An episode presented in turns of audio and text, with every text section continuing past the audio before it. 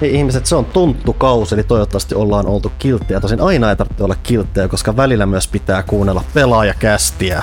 Mä en tiedä mitä mä... Kai, kai me nyt ollaan tää pahis juttu, en mä, en mä tiedä. Jakso on 309 ja tää itse asiassa on siitä erikoinen jakso, että tämä on pelaajakästin syyskauden viimeinen normaali jakso. Herra jestas. Hoidetaan homma sit tyylillä purkkiin. Panu on täällä, Ville on täällä, sieltä kuuluu jo Villeä. Mhm, mhm. Elän käsityksessä, että Pyykkösen Janne löytyy myös täältä. Luulen niin, kyllä. Luulo on vahva ja Niklaskin ehkä on jossain Kyllä. täällä. Siellä samassa. Cyber Cityssä edelleen. Aina. Mä oon ollut monta, monta kuukautta täällä. Onko tuossa muuten, tuosta ei edes näe, kun tuossa on toi värimalli, että ehkä siellä on lunta katoilla, ehkä ei, kun se värimaailma vaan heijastaa se, että se toimii jokaisena vuoden aikana. Kyllä, se on juuri näin. Hyperlunta. Uh.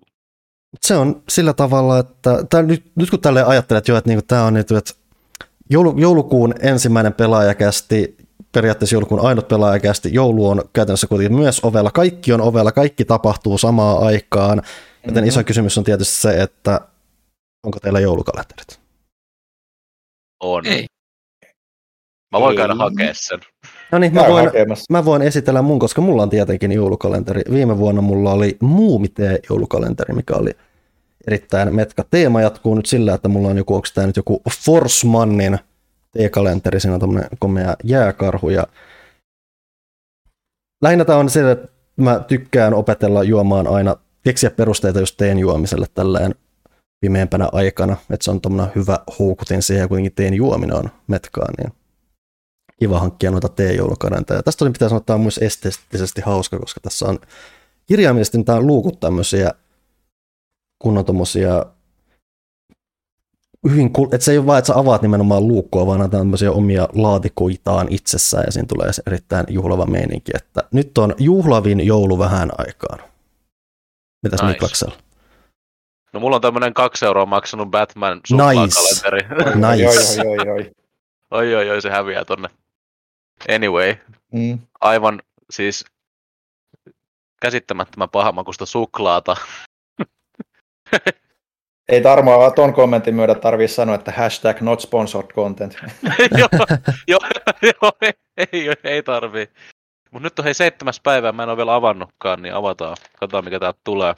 Onko siellä, Ensinnäkin pingviinin kuva. Ai se on, se on, siellä on kuvaa ja suklaata. Kyllä, kyllä. Tähän on niinku panostettu isolla rahalla. Mm-hmm. Et se kaksi, kaksi euroa oli alennushinta, kun tämä oli puoleen hintaa, eli tämä on oikeasti neljän euron. Mitä se kertoo siitä, että kausiaikaan myydään joulukalentereita jo puoleen hintaan?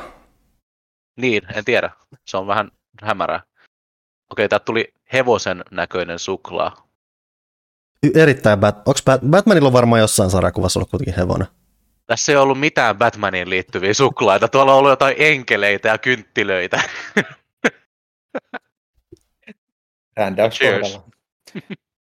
Öö, joo, ei, ei siinä mitään. Tota, mulla ei ole, koska mulla on teikka lapsia, niin meillä suklaakaranterit menee lapsille. Ja se tu- tuntuisi jotenkin väärältä, jos mullakin olisi. Mun pitää olla se aikuinen hahmo tässä, jolla ei ole suklaakalenteria ja joka vaan kärvistelee. Mutta nykyään kaikille aikuisillekin myydään kovaa tahtia, eli suklaa, ei suklaakalentereita välttämättä, vaan nimenomaan kaikkia muita kalentereita, mikä kyllä välillä, no niin, siinä on vaan se, että ne on niin kalliita, että sen myötä se niin investointi on aina vähän, että jaha, En, en mä tiedä, ehkä se on semmoinen, että et, kun omilla vanhemmilla ei ollut lapsena mm, joulukalenteriin, niin nyt mä tunnen, että ei mullakaan voi olla, tai niin kuin jossain olisi jotain vikaa maailmassa. Vanhemmat on tämmöisiä, ne, ne on tylsiä niillä on ankeet. Mm. Pitää, pitää jö, jöötiä siellä. Että, tota. Mm, ei mitään mukavaa. mm. Ei ole joo mitään joulukalenteria meikäläisen suunnalla. Mua huolestuttaa, että puhutaan joulukalenterista, koska mä tiedän, että siitä tulee jotain kommentteja taas, kun tiettyä joulukalenteria ei ole. Mitä sä, mitä sä, san- mitä, mitä sä tarkoitat? En mä tiedä, joo. Totta. Miksi mä sanoin ja sitten mitä asiasta? Tämä on, on, se on mun vika aina, että mä aina sanon sen, he, niin kuin se elefantti siellä posliinikaupassa. tämä on sitä ainutta joulukalenterikontenttia, mitä on. Kyllä. Nyt se on saatu, nyt se on ta- tarjottu ihmisille, no niin. Siinä oli, siinä oli meidän joulukalenteri. Kyllä. Joo, se mä, olisi vähän vaikea tehdä tämmöistä outoa sketsiviihdettä niin kuin näinä aikoina jonkunlaisessa Discord-puhelussa. Se ei mm. siinä olisi ehkä semmoista samanlaista magiaa. Joka jaksossa olisi eri taustavaa. Mm. Kaikki tapahtuu Cyber Cityssä. Cyber City joulukatselmus. niin, niin ne, ne, ne, jotka ei tiedä, tiedä niin tota, kaksi meistä on tällä videolähetyksellä kotona. Kaksi on Cyber Cityssä. Me ollaan siis maailman ja eri puolilla. Kyllä. Välimatkat on velkoiset. Lentoliikenne ei kulje nyt Cyber Cityn välillä, on niin ruuhkaiset mm. joulusesongit ja niin pois. En mä tiedä, että nyt, nyt, nyt, kun me puhuttiin tästä, niin e- ehkä olisi pitää tehdä yksi luukku niin kyberjoulukalenteri, jos kaikki olisi ollut Cyber Cityssä ja olisi ollut sellaista kyberteemasta joulujuttu. Ehkä. No, mutta meillä on ideoita nyt sitten selkeästi jo. Ensi vuodeksi sitten. Ensi vuodeksi, jos, tota, jos tota saadaan jo vihdoinkin kalenterin paluu tehty. Nyt tulee taas uhkaavan paljon lupauksia. Ville, mennäänkö niihin oikeisiin mainoksiin? Mennään oikeisiin mainoksiin. Pimpelipom seuraa kaupallinen tiedote ja senhän tarjoilee jälleen kerran elisa.fi. Sami! Sami! Nyt on hätätila! Onko vessapaperi taas loppu? No sekin, mutta itse asiassa oon unohtanut lähettää tarkkaan harkitun joululahjalistani korvatunturille. Miten ihmeessä pukkipoloiden osaa tuoda ne oikeat pelit ja härvilit koko lähiklaanin kirjavaalle katraalle? No voi tipe tipe tip tap. Nyt kyllä kartsa oot mokannut ja pahasti. Nytkö jää eeppiseksi suunnitellut jouluaaton pelitykset, joulupäivän pelitykset, välipäivien pelitykset ja uuden vuoden pelitykset väliin, kun ei koko kööri saa lahjavempeleitään. Terve, jäät! No, sehän on tähän asti kertakäyttöiseksi jäänyt ystävämme vuoden takaa, Elisan kuvitteellinen verkkokaupan konsolitonttu. Kyllä vaan, täällä jälleen välittämässä Elisan ilosanomaa. Toisin Toisin sanoen olen saanut kyllä ylennyksen kuvitteellisesta konsolitontusta aivan yhtä kuvitteelliseksi laitetontuksi. Kuulin ahdinkonne, joten hätä ei ole tämänkään näköinen. Kurkkasin listaa ja nehän kaikki löytyy elisa.fi laitevalikoimasta. Ai että, jospa saisi vaikka tuosta sen paljon puhutun roboimurinkin, joka siivoaisi, kun me kaahaillaan loppuvuosi Mariokarttia. Kyllä vaan pikakuljetuksena joulun iloa harkitusti tai herätteenä omalta kotisohvalta käsin. Nyt on kyllä joululoma pelastettu, kunhan sitä vessapaperia vielä jostain. Kyllä vaan, nyt pukin koottiin kaikki pelit ja vehkeet elisa.fin verkkokaupan tarjonnasta, jossa tunnetusti on mahtavat tarjoukset, joustavat maksuajat ja nopea kuljetus. Joten nokka kohti.elisa.fiitä, napu napu klik klik heti nyt. Kaupallinen tiedote päättyy tältä erää tähän. Näin, mitäs muuta? Mitä? Ei ollut, muuta ei ollut, tähän jaksoon ei ollut muuta, se oli siinä. Se oli siinä.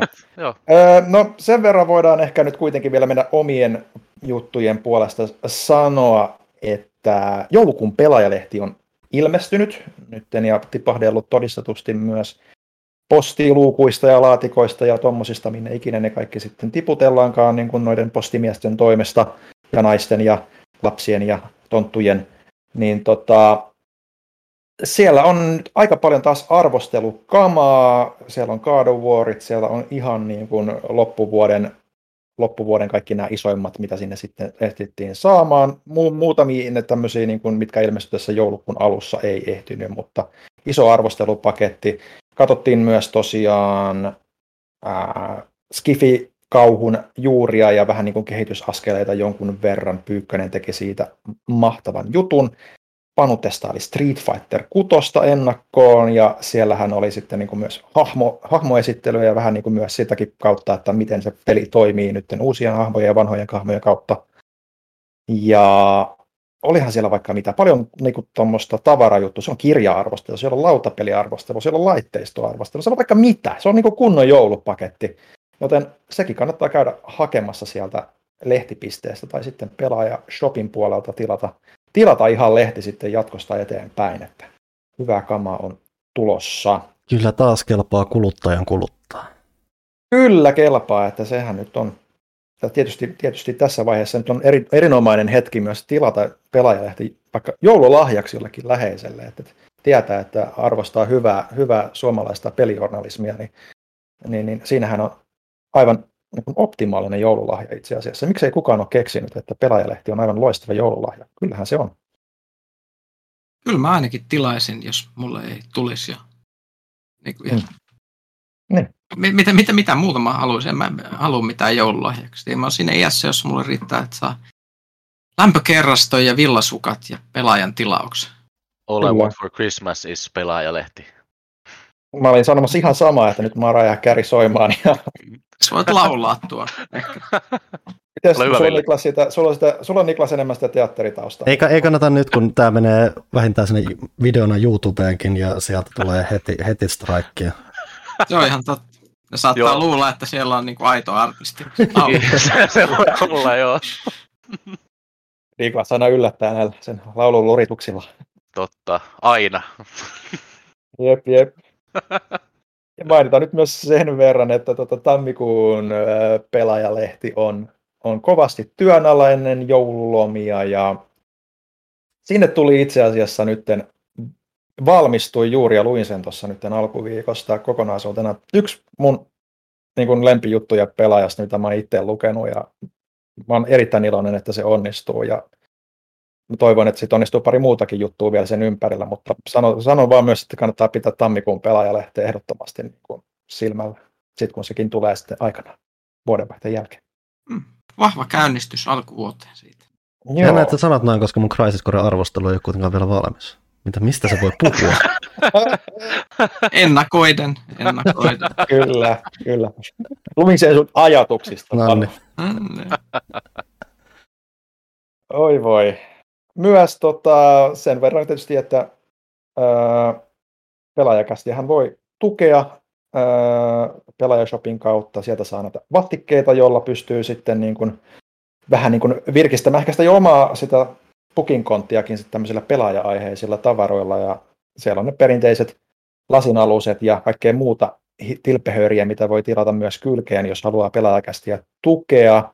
Ja meillähän on itse asiassa yksi uusi tukija ja hän on Erik Lehtola sitten viime kästin, joten kiitos hänelle. Hmm.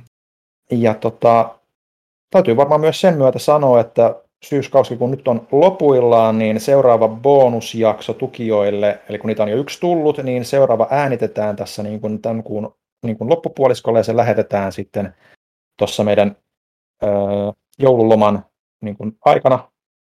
Me, mehän tehdään vähän poikkeuksellisesti vähän pidempi breikki nyt tuossa tässä näin, että seuraava pe, niin kuin varsinainen pelaajakäst-jakso tulee helmikuun alussa. Päästään vähän niin kuin tuulettamaan ajatuksia ja pistämään 2.0 vielä enemmän. Tuleeko 3.0 jo, en tiedä. Se on ehkä vähän liian iso upgrade jo, niin pysytään 2.0. Kuitenkin helmikuussa sitten seuraava pelaajakästi. Oliko Mut meillä jo Niklas- aihe, aihe valmiina sen suhteen, sen bonuskästi, mikä sieltä tulee? Totta. Öö, haluatko Janne vähän avartaa? Öö, Tämä nyt ei ole mitenkään äärimmäisen monimutkaista. Edellinen aihe oli, oli tota, Arkein. Arkane, niin. Mä yritin tiivistää se jotenkin, mutta ehkä se vaan sanoo, että arkei. No niin. Joo, Ja Ei tuota, ollut monimutkaista.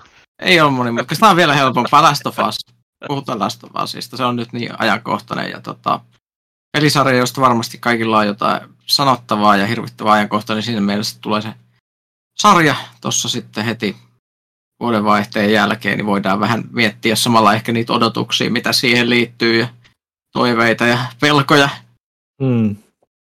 Ja, ja sitten tietysti varmasti puhutaan, voisin kuvitella, että me emme ole vielä nauhoittaneet, mutta voisin kuvitella, että puhutaan myös esimerkiksi sitten siitä, mistä ihmiset tykkää siinä sarjassa ja tota, yleensäkin siitä, että miten se kakkososa vastaanotto oli ja tietysti näistä ratkaisuista, mitä siellä tehtiin. Varmasti spoilereita on luvassa ihan kiitettävästi, että No siinä kun se, tässä vaiheessa sitä voi jo spoilata, molempia. Vanhoja pelejä. kyllä, niin, Mm. Dumbledore kuolee ja niin edelleen. No, Ei! No, Mitä toi... Kuoleeks Dumbledore? Harry tappoi Dumbledore. You didn't see that one coming. Mitä? Lapsuus pilalla nyt Niklaksella. Kyllä. Eh? Ja mä oon Joo. ehkä nähnyt Harry Potterit kyllä, joten... Mä, mähän vasta katsoin hiljattain ensimmäistä kertaa niin loppuun. Puhuttiinko me kästistä tästä? Kai tästä, oli, tästä oli jotain puhetta, joo. Joo, Et, et, mulle tämä olisi ollut niin kuin spoileri. Mutta ei ollut. Nyt ei ollut Mä enää. peräti hetki, jolla mut ajaa seinä se, että joku sanoo katsoneensa Harry Potterit, niin mä oon ihan, katsoa, mitä sä katsot. Anyway, tässä vaiheessa Harry Potter on niin roskiskamaa erinäistä syistä anyway, että mennään Mm. johonkin muuhun. You, you know it. Ai, Joo, ai mennään- kauhea. Mennään, mennään muuhun, mutta tota, Ää. sulla oli Niklas joku pieni tiisaus myös niin kuin ensi kauden osalta jo niin kuin, tota, tämän tuki, tukemissysteemin osalta. Öö, joo, no ensinnäkin käykää äänestämässä vuoden peliä osoitteessa bit.ly kautta vuoden peli 22, niin me saadaan meidän öö, yleisöäänestys niin vietyä eteenpäin. Siellä on vielä aikaa äänestää pari, pari päivää, jonka jälkeen sitten saitilla alkaa finaalimittelö. Saa nähdä, mikäli, mikäli voittaa sitten. Mm. We- We'll see. Ja tosiaan pelaaja, pelaajakästin kästin ystävä juttuihin tulee muutoksia ensi vuoden puolella. Mitä ne sitten on, se selviää ensi vuoden puolella niin ikään, mutta jotain, jotain on tulossa, jo- jotain, jotain erilaista. Vähän kokeillaan eri, erilaisia juttuja nyt. Hmm. Kyllä. All right, eiköhän siinä niin noin meidän päällimmäiset niin kuin omat asiatkin ole nyt sitten pois alta, joten Panu Estradio, sinun päätä, minne mennään seuraavaksi. No tämä nyt oli ilmeisesti jonkinlainen hinku päästä puhumaan Fuserista, pelistä, josta ei kauheasti puhuttu aikoihin, aikoinaan, ja nyt se johtaa siihen, että sitä ei ole kohta enää myynnissä tai olemassa anyway. Mm. Joo, niin siinä, niin siinä on pääs, pääsemässä käymään, että tota, Fuser on nyt pari vuotta ollut, ollut ulkona ja se on tosiaan Harmonixin tämmöinen tiski, tiskiukkapeli. Festivaali peliksi sanottu. Niin, niin, no kyllä, sitä se on. Sitä se on, ja tota, sehän on mulle ollut oikein, oikein special peli, että mä, mä, oon, mä oon tykännyt naputella sitä silleen, että kun siinä on siis mahdollisuuksia ottaa eri biiseistä eri elementtejä ja yhdistää niitä toiseen, eli remixaa, niin mä, mä oon välillä vaan heittänyt sen pelin free, free play modin päälle ja alkoi tekemään kaikki häröi, häröi musiikkimiksauksia, ja sit mä oon ollut ihan fiiliksissä niistä. Joo, Öö. siis mä, mä, mä tutustuin siis tänä aamuna Fuserille, että me voitaisiin puhua siitä. Se ei ollut semmoinen, mitä mä odotin siltä, kun, kun puhuttiin tiskiukkapelistä, koska se tiskiukkapelejä on ollut.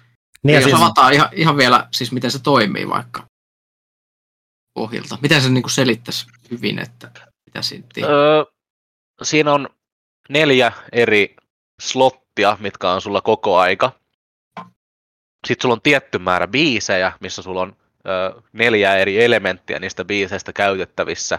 Ja sä voit klikkailla niistä elementeistä, ja sitten ne lentää sinne sun niin kuin now playing tabiin. Ja sitten se kuulostaa joko aivan karmeelta tai todella hyvältä. ja se yleisö reagoi siihen sen mukaan, miltä se kuulostaa. tämähän on ollut aika jalostettu idea Harmonixeen, että sehän perustuu semmoiseen tapaukseen, tai siis saanut pohjansa semmoisesta tapauksesta kuin Drop Mix, mikä oli siis aikoinaan tuommoinen periaatteessa mobiilipeli, mutta siihen myytiin semmoista kortteja ja lautaa mukana, että se käytännössä semmoinen kilpailullinen korttipeli, missä sä miksailit biisejä kilpaa, ja se aikoinaan herätti aika semmoista niin kuin kohtalaista supinaa, mutta siinä just oli se, että kun on lisälaitteet ja mobiililaitteet yhdistelmä hässäkkä, niin se ei tietenkään kasvanut erityisen suureksi, niin toihan oli sit yritys virittää sitä toimintaa, tekniikkaa, ideaa eteenpäin sitten tuommoisella vähän niin kuin vapaamuotoisemmalla jutulla, mutta se ei tosiaan ole ottanut kauheasti tulta alle ja ylipäätänsä Harmonixin. Melkein mulle mielenkiintoisin aspekti tässä on siis se, että se mitä siis tapahtuu, että Fuserin palvelimet suljetaan tuossa itse asiassa ihan nyt joulukuussa muistaakseni, että hyvin äkillinen tapaus ja sen myötä Mm. peli vedetään myös ihan myynnistä muistaakseni, toki jos pelin omistaa, niin kampanjaa ja quick playtä voi edelleen pelata, mutta verkko-ominaisuudet menee niin nihkeä kohtalo siinä, mutta se peli on ollut vähän unohdettu, unohdettuun päin, ja se ehkä vähän kuvastaa tietynlaista tota Harmonixin suuntaa, mitä on ollut, että Harmonixilla on nyt jännä historia, ja nykyään ei välttämättä, tai ehkä jännittävä nykyhetki, en tiedä, että sehän mitä jotkut, tai mun pitää välillä muistuttaa, että itselleen, että Harmonix on nykyään osa Epic Games, ja ne Mm. tekee Fortniteen musikaalisia kokemuksia, mitä, ik- mitä ikinä sekään tarkoittaa missään muodossa. Että Kuulostaa kauhealta. se, ku, se kuulostaa surullisesti varsinkin siihen, mitä Harmonix on ollut ja mitä se on merkinnyt hyvin monelle eri ihmiselle. Ja voi olla että ne tekee jotain siistejä asioita, kuka tällä toistaiseksi tietää. Kukaan ei oikein tiedä mm. vielä muu kuin ne nähtäväksi jää, mutta kuitenkin Harmonixin historia on jännä ja se on tavallaan ainakin toistaiseksi näyttää vähän sääliltä, että mihin ne on joutunut siihen, että jotkut ihan vanhemmat naat muistaa siis nämä, nämä, nämä, nämä, nämä frequencit ja tämmöiset tapaukset niin kuin PS2, mikä oli edell- vähän samaa henkeä kuitenkin, mitä esimerkiksi Fuserissa, että se oli kuitenkin enemmän rytmipeli, missä sä sit kuljet semmoisella eri raidoilla. Siinä oli siis yksi, yksi biisi, mutta sä kul, niin kuin sait instrumentteja ja lauluja mukaan sillä, että sä painelit rytmikkäästi menemään ja sehän sai jaksoa. Mä en muista frekvenssiä, mikä se jatko-osa sille oli. Anyway, se on eriniminen jatko-osa ja toinen niistä sai myös Kickstarterin kautta sitten to, tietynlaisen elvytyksen. Että se oli hyvin semmoinen tietynlainen kulttipeli, joka kuitenkin oli hyvin tämmöinen innokas yleisönsä ja sehän sitten lopulta loi pohjaa sille, että hei Harmonixan oli Guitar Heroon luoja, yksi niistä ja sen myötä sitten kaartoi myös tonne rockbandin suuntaan sitten kuin Activisionin kanssa ja muuta. Tämä Activision otti enemmän sitä Guitar Hero puolta haltuunsa ja hyvin tuommoinen musiikillinen tapa. Ylipäänsä kai monissa niitä, ne on tehnyt pienempiäkin kokeiluja, mutta lähinnä jatkuvin osaan se, että se musiikki on ollut jotenkin läsnä. Ja mm. paikoipa tosi luovilla ja kiehtovilla tavalla. Että edelleen, että ne käytännössä aloitti oman ilmiönsä Guitar Heroilla ja muulla, että niillä on siis ollut hyvin valtava presenssi maailmalla, miksi on pitää korostaa taas, että tämän hetkinen tilanne tuntuu vähän silleen harmilliselta, mutta jälleen me ei täsmälleen tiedetä vielä, mitä ne duunaa siellä Epicissä, että toivottavasti jotain siistiä, mutta on silti harmillista ollut nähdä niiden tämmöinen omien pelien sarja tuntuu tällä hetkellä nyt menevän tolleen vastaava auringonlaskuun. Niin, Harmonix on kuitenkin se lafka, mikä mulle tulee mieleen musiikkipeleistä. Mm. Niin kuin ensimmäiseksi ihan vaan niin kuin Guitar Hero ja Rock Bandin takia. Jeps. Että se hallitsi sitä aikaa, mikä oli musiikkipelien kulta-aika. Ja tuntuu, että ne ei voi tehdä mitään väärin siinä vaiheessa, niin se oli siitäkin hirveän masentavaa, että sit nyt ollaan semmoisessa tilanteessa, missä ne sitten floppaa ja ei mm. asiat onnistu. Mutta toisaalta maailma on muuttunut ihan hirveästi, että, että niin luoja tietää, minkä takia joku Fuser ei menesty. Jos mun pitäisi niin itse katsoa sitä, niin ihan niin kuin tosi kylmiltään semmoisen tosi pienen niin kuin kokemuksen pohjalta, niin kans niin kuin, tää on nyt semmoista, että okei, siis siinäkin oli niin kuin kauppa, mistä sä meet ostaa biisejä ja muuta. Mm. Ja tätä tällaista, niin kyllä on niin hirveästi kaikenlaisia palveluita ja kauppoja, joista joudut niin kuin muutenkin ostaa jotain kaikkea, mm. niin onko mulla semmoista intoa, että mä haluaisin ostaa biisejä, vaikka siis se tosi lyhyenkin kokeilun perusteella se miksauskokemus oli tosi siistiä. Sitten tuli tosi hyvän kuulosta tällaista niin kuin musiikkikokeilua tehtyä tosi helposti silleen niin kuin semmoisella lelumaisella meiningillä.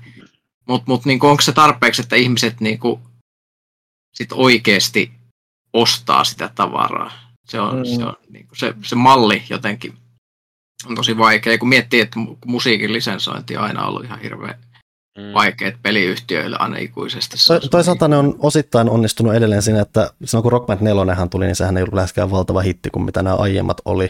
Mutta se peli on kuitenkin edelleen olemassa ja siihen edelleen tulee aktiivisesti uusia biisejä. Et selvästi niillä on ainakin sillä puolella joku kannattavuus olemassa, sillä saralla mm. olemassa, mutta toki sit se on hankalaa lähteä tekemään sitä uudelleen tuommoisella hyvin toisenlaisella projektilla. Niin, mutta onko se sitten, että niinku Rock Band, tai siis se, niin tota, se elää niin kauan, kuin ihmisten ne soittimet hajoaa. Se on sitä, että, että, että, että se niinku semmoinen hardcore-yleisö, joka ei pelaa mitään muut kuin sitä, niin ne pitää mm. sen kaupan pystyssä ja sitten lopulta it's all over, sitten kun ei enää kestä ne rämpyttimet ja ei, ei ole enää uusia valmistettuja saatavilla. Mm. Niin en, en, en tiedä. Mä oon ehkä old fashioned, mutta mulla niinku meni silloin, niin kun mä tykkäsin pelaa just rockbändejä ja Guitar silloin, kun oli niin kuin iso juttu. Mutta heti kun alkoi tulla just noin niin lataa yksittäiset biisit tai niin kuin tuommoiset tuolta verkosta, niin mut niin kuin lopahti silleen niin kuin mielenkiinto, koska mä olisin, no mä ostan yhden pelin, mä saan ne tietyn biisikattauksen ja se on siinä. Toki sitten voi niin kuin jotain, mutta jotenkin semmoinen, että se on aina valmis paketti, mm. niin, niin, niin, se niin sitten jotenkin ajoi mut pois sit, koska mä oon hirveän huono musiikin kuuntelija aina ollut. Kyllä mä kuuntelen musiikkia, mutta mun on tosi vaikea niin kuin yksittäisiä biisejä lähteä ikinä metsästä ja niin poispäin. Niin. Ja se kuitenkin niissä peleissä monesti oli se, että kun sä oot jollain NS-tuurilla tai kiertueella anyway ja sitten sä soitat niitä eri juttuja, niin se on mm. tavallaan osa sitä kokonaisuutta, että sä soitat eri biisejä, tai ne on puettu semmoiseksi. Mm. Mm. Mä luulen, että musiikkipeleissä toimisi paremmin se malli, mihin Ubisoft on mennyt Just Dancing kanssa, eli niillä on se jokavuotinen pääpeli, mutta niillä on siinä kyljessä se niiden Just Dance Unlimited-palvelu, joka sisältää kaikki niiden Just Dance-tanssit ja sinne tulee uusia, uusia juttuja niin kuin kuukausittain ja se on tilauspohjainen palvelu. Ja mä luulen, että se, se on paljon houkuttelevampi ihmisille, että sä maksat sen vaikka kahdeksan euroa kuukaudessa, kun että sä maksat kaksi euroa yhdestä biisistä. Niin. Ehkä. Ne biisien hinnat kanssa, niin kuin silloin kun ne alkoi tulemaan, niin ne ihan, ihan kaikissa näissä jutuissa, niin ne tuntui tosi suolaselta miet, Mm. kun miettii siihen, että et, et, muistin joku Singstarin aikana, että kun Singstaria tuli, niitä laulettiin, niin ihmiset olisivat ihan tyytyväisenä niitä levyjä. Mm-hmm. Mutta sitten niinku, kun Pleikka nelosella oli se, tota, se latauskauppa, rupesi miettimään, että maksais, ostaisinko mä tästä biisin. Vastaus en. En Se- ikinä ostanut, ostanut yhtään biisiä. Se jotenkin Niin. tuntuu käsittämättömältä, että kun on elänyt varsinkin sen PS2-ajan, jolloin joka vuosi tuli uusi nimenomaan Suomea varten jopa spesifioitu SingStari, niin se, että tänä päivänä ei ole SingStaria olemassa käytännössä ollenkaan. Et sehän periaatteessa tuntui niin kuin järkevimmältä idealta koskaan, että no niin, nyt näitä tekee ihan palvelun, missä jengi käy niin kuin laulamassa, että ei tarvitse ostaa sitä levyä joka kerta, mutta se vaan lopahti. Se ei ollut kai kannattavaa, vaan millään muotoa se ei löytänyt sitä, mitä Niin. Sony ainakin halusi. Niin, mä luulen, että siinä oli osana ongelmaa myös se, että ei ollut enää sitä mikrofoni, vaan sitten piti laulaa puhelimeen. Mutta Ah. siinä, mutta siinäkin mä kuitenkin mietin, että se on kuitenkin se, että kun sun ei tarvitse ostaa mitään ylimääräistä, että sun on kaikki periaatteessa, siinä on kaikki ne biisit siinä ulottuvilla, kunhan sä tiedät, mitä sä ostat, ja sitten sulla on kännykkä, se filosofia ylipäätään siinä, että hei, kun sulla on kännykkä, niin ihmiset ei tarvitse mitään ylimääräistä, voit käyttää siinä, että siinä niin kuin, tavallaan poistuu esteitä, mutta kai se kokonaisuus sitten muuten vaan ei, siinä ei vaan ole semmoista. Niin, siinä sitä, siinä sitä samaa fiilistä, että sä laulaisit mikkiin, kun jos sä laulat sun puhelimen mikkiin, koska on aina nyt kaksi, kaksi aika erilaista kapistusta. Niin se on ehkä semmoinen henkinen kysymys. Niin, Mm. No, se on vähän eri asia myös, kun jotain bassia miettii, että sulla on se, oli se, niin kuin se erillinen niin kuin Mm. näppäinohjaaja, kun se kännykällä esimerkiksi. Niin. Ja sä olisit pystynyt pelastamaan oikealla ohjaimella, miksi sä haluaisit pelastaa, kun sulla on semmoinen nappi, missä on iso punainen Mm. nappi. Mutta mut me, ollaan, niin. mut me ollaan pelaajia ja me tykätään tämmöisestä härveleistä ja niin poispäin, niin ehkä se tuntuu meistä tälleen. En tiedä, onko se muille sitten luontevampaa se kännykkäpelikin.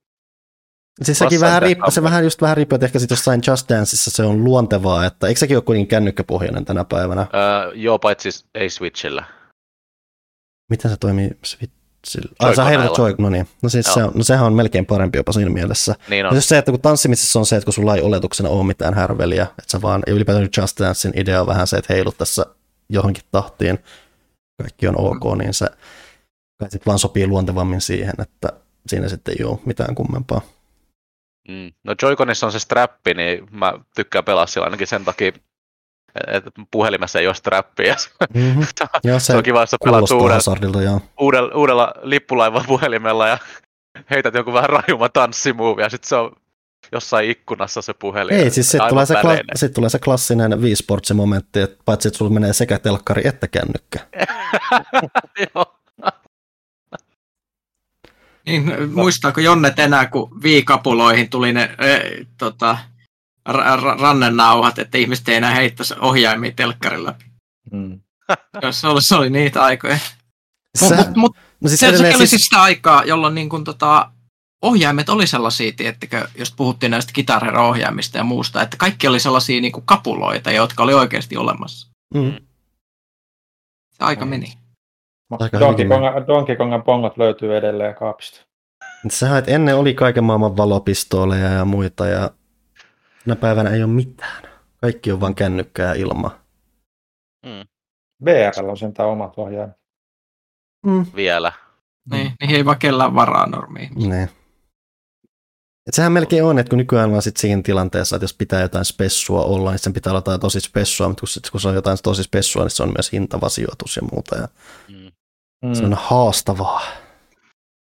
Ja kyllä mä luulen, että niinku niissä aika pitkälti silloin aikoina oli se, että se, vaikka siinä oli se lisäohjaaja, niin se oli suht edukas Mm. verrattuna niinku mitä nykyään ehkä niinku ostat jotain laitetta. Niin se on Mitähän vähän joku vanha investointi. valopistooli maksoi? Tämä Niin. Resin klassinen tärinä juttu, mikä, mikä ei tee muuta kuin tärisee rytmissä. Mm. Mä muistan tyyli joku, mikä paljon ne, no Donkey Kongan pongot, niin en mä muista, että se nyt mitenkään hirveän paljon kalliimpi olisi Ei se ollut olisi joku ra- random peli niin kuin yhdessä Mm. sitten. Et, et, et.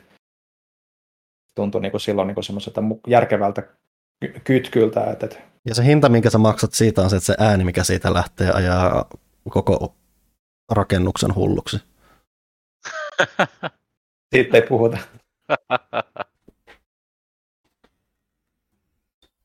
Mutta se Fuserista ja Harmonixista sitten varmaan. Kyllä. Odotetaan, odotetaan mitä niiltä tulee jatkossa, jos tulee. Niin, että siis toivottavasti se ei nyt vaan ole. Että siis luulisin, että Epicin sisällä olisi mahdollisuuksia, mutta jälleen ne mahdollisuudet voi hyvinkin olla Fortnite-keskeisiä, koska kaikki on Fortnitea. Ja... Mm. Elämä on Fortnite. Näinpä kai. Ää, me eletään nyt tämän, mitä, joulukuun toista viikkoa ja se tarkoittaa jälleen kerran sitä, että tulee isoja pelijulkistuksia vielä näin loppuvuoteen. Mm-hmm. Game Awardsit pukkaa ja edelleen olkootkin, että niiden nimi on Game Awards, niin ne ei kannata miettiä sitä palkintopuolta ollenkaan, koska nekään ei kauheasti välttämättä ajattele siinä shownassa sitä palkintopuolta. Eli julkistuksen, julkistuksia varten tätä seurataan, että jännä nyt nähdä, mimmosissa että se viimeinen, vuoden viimeinen tämmöinen rummutustapahtuma, että nyt mielenkiintoista nähdä, että millaisilla fiiliksillä lähdetään kohti ensi vuotta, joka kuitenkin tässä on aika paljon myöhästyneitä teoksia ollut anyway, että aika mm-hmm. kiireisen näköistä meininkiä ensi vuosi tulee olemaan anyway, mutta aika, se silti aika paljon kuitenkin jotain tulee myös vielä lisää, että nythän esimerkiksi jo yksi potentiaalinen, ja siis tiedetäänkin, että on esillä siellä, että tiedetään, että esimerkiksi tämä Star Wars Jedi Survivor, näillä näkymin sille paljastuu julkaisupäiväksi mitä 16. maaliskuuta, samalla kun tulee pelikuvaa ja muuta, että tiedetään, että semmoista pukkaa. Aika kovasti alkaa näyttää siltä, että Elden Ringin varsinainen laajennuskin saattaisi tulla sieltä, että tässä nyt tätä nauhoittaessa Elden Ringihän on tullut uutta PvP-päivitystä, mikä sopivasti tulee just tälleen päivää paria ennen tätä koko mm-hmm. hässäkkää, että ehkä siinä pedataan myös jotain muutakin, että ja toivottavasti siellä on jotain, koska välillä se, että mä ja Ville ollaan välillä tuskastellut täällä näitä Jeff Keely showten osalta, koska se on se, että joskus siellä on jotain kivaa, mutta iso osa siitä on taukkaa ja Game Awardsin suhteen se rasittaa erityisen paljon, koska se on show, joka te- teeskentelee olevansa, mitä mä sanoin, teeskentelee olevansa pelikaala, mutta niillä palkinnoilla ei ole kauheasti muuta arvoa kuin se, että se on täytettä siellä. Dudi. Niin. Olipas sekin masenta. niin, kyllä. Öö, Kenny, Kenny Roberta Williams taisi olla tulossa postaamaan sinne. No niin, se on sentään Voi. kiva, että saadaan tuommoisia ihmisiä näkyville sinne kuitenkin, että mm. eikö se niin elämä, no on varmaan useampiakin jotain onhan se nyt ollut nyt elämäntyöpalkintoja, niin. että, että siinä, siinä mielessä, niin kuin, että, että on vaikka välillä penseelläänkin sillä, niin se ajatushan koko Game Awardsissa on aina mua, niin mä oon tykännyt siitä, se toteutustapa on ollut se, mikä on ollut se vähän kyseenalainen. Niin siis se on, että kun, se, että kun... Mutta just mm. sitten se, että, että, että se, että se niin kuin vähän yrittää olla, se on liian pitkä aina ollut siihen, niin kuin mitä se yrittää tehdä ja mitä, mitä niin kuin, tota, se, se menee vähän liikaa sit siihen niin kiiliin oman, oman niin siihen hapitukseen ja tietyllä tavalla. Et se, tietysti se tekee makeita asioita, mutta se fokus on vähän sen niin kuin metsässä välillä ollut. Et nyt kun ne tekee tänä vuonna, ne on puhunut, että se olisi vähän tiiviimpi. Katsotaan, mitä se tarkoittaa käytännössä. Niin, niin toivottavasti se olisi vähän koherentti, koherentimpi show, ja sen takia mä itse ainakin niin odotan, että jos tässä nyt olisi vähän niin kuin viihtyisempi, ettei tarvitse niin kuin tuntea niitä viimeisellä tunnin aikana niistä neljästä tunnista, mitä se on yleensä kestänyt, vai kolme tuntia, niin on ollut vähän sille silmät lurpahtanut, mutta, mutta nyt just sit se, että, että just, että yritetään tuoda just näitä niin kuin ihmisiä ehkä paremmin esille, niin se olisi makea juttu kyllä. Mm. Palkinnoistahan voisi vähän leikata. No siis kun ne itsekin leikkaa sitä, siis siellä tulee, hei tässä on meidän esishow, tässä jaetaan kolme palkintoa, hei mainoskatkolla jaettiin nämä palkinnot tässä. Mm. Jaa. Niin, että miten, miten ne sitten saa tehtyä sit vielä tiivimmän, jos, ellei ne sitten leikkaavat, no hei, vuoden pelipalsta on nyt Twitterissä, katsokaa tämä uusi Elden Ring DLCn traileri. Siis aika paljon sitä mainontaa ja markkinointipuolta, mitä voisi ihan hyvin niin kuin leikata, mutta siis että se olisi niin kuin koherentti, mutta kun ymmärtää, että sen on tehnyt tietysti sitten niin tuommoista striimi, striimimeininkiä varten, niin on jotenkin rahoitettava se, kun toihan on oikeastikin ollut niin kuin kiili pistänyt ihan älyttömästi omaa rahaa ton, niin kuin, tuoko tämän striimimeiningin, mitä silloin niin on lähtenyt tuosta Game Awardsista ympärille, niin sen on jotenkin tietysti se rahoitettava, se on ihan ymmärrettävää, mutta on se välillä aika puuduttavaa katsottavaa, mutta se on silti niin kuin just se, että no toivottavasti että tulee jotain hyvää ja toivottavasti se, että se jotenkin aina toivoisin, että se just se, niin se vuoden peli ja pelin niin kuin julkistukset niin kuin, ei enää ohitettaisi samalla tavalla kuin ne on niin kuin välillä tehty, mutta mä tykkään siitä, että siellä oli niin kuin, nyt viimeksi, kun oli Oliko se nimenomaan Game Awardsissa, taisi olla se, kun Alan Wake 2 julkistettiin. Ja, Joo, se itse asiassa oli siellä ja, kyllä. Ja, ja tälleen näitä, että sitten siinä jutellaan niin kuin vähän aikaa, puhuttiin niin kuin niin kuin kehittäjien kanssa ja vähän tuommoista noin, että, että sitä voisi niin kuin ehkä pikkasen tuoda enemmän, koska mä, se on se, mikä mua kiinnostaa, mutta tämä on toki suuren yleisön tapahtuma niin se on, se, se, se, ei niin kuin kiinnosta. Se on semmoinen jännä jakautuma just, että ne ihmiset, jotka on siellä paikan päällä, kehittäjät, pressiä ja muuta, niillähän mm. se on mm. siistiä, että pääsee siis verkostoitumaan, tapaamaan ihmisiä ja muita, ja sitten on nämä sitten tämä itse show on just sitä, että se on vähän just sitä, että pääosa siellä on niiden julkistusten kattakia, ja sitten ehkä joskus tulee jotain mielenkiintoista tärppiä jostain palkinnosta, mutta sekin on välillä luokkaa sitä, että voi ei, itse Josef Fares sanoi fuck Oscars ja muuta, ja uh. Mm. Oh, oh, se on se. vähän semmoinen, että se, se, se haluaa paljon ulottuvuutta, mutta se johtaa sitten siihen, että se jää vähän semmoiseksi kummittelevaksi joltain osin siitä, että kelle mitkäkin osat on ja muuta. Mutta tänä vuonna on varmaan aika pakollinen joku Kojima juttu, niin ehkä sillä Kojimalla on tällä kertaa jotain näytettävääkin muutakin kuin se, tai Kojima, niin sillä on jotain näytettävää muutakin kuin se podcastinsa tai jotain tämmöistä. Totta, mutta Ko- Kojimahan on nyt losissa. Joo, ja siis onhan tuossa nyt se on yksi niinku niistä, mitä nyt spekuloidaan, että siitä nyt tulee, ja sehän on aika aktiivisesti omassa sosiaalisen median kanavissaan myös niinku niitä näyttelijöitä ja tollaisia niinku postailu niistä. Ja eikö siitä ollut silloin, joku se liikkikin oli jostain niistä pelistä silloin, oliko se osoittautuksia no. aidoksi, mä en muista edes. Se on ainakin poistettu YouTubesta. Et, et, siinä oli se joku puolialaston mies kuvaamassa kameralla sitä. Oi vitsi, se oli niin läppä. näytti, näytti ihan hauskalta, mutta parasta oli, kun se video loppui ja se ruutu meni tummaksi ja näkyi se puolialaston mies. Heijastuneena siitä kuvaa. Ei, heijastuneena, ei siinä pelissä. Joo. Mun mielestä joo. puhuttiin tästä aiemmin jo. Voi olla, mutta en, en, tuli nyt taas mieleen tässä, kun Kojima tuli, tai Kojima tuli. Mä, mä olen niin sekaisin, kun mulla on niin sanottu, että se pitää sanoa Kojima, ja, mutta, mutta Suomalaisittain Kojima ei siis edelleenkään, että se tälleen meidän keskenään se on ymmärrettävämpääkin jopa, että kun suomalaiset sanoo ihan vaan Kojima. Mm. Niin, siis väittävät, että et, et, niin kuin kohta pitäisi olla sanomatta Commodore 64. niin, silloin. Please stop. ja, tota, öö, niin, niin tota, odotammeko me sieltä mitään? Oikeesti. Mä, mä odotan, että saisi Baldur's Gate ilmestymispäivä.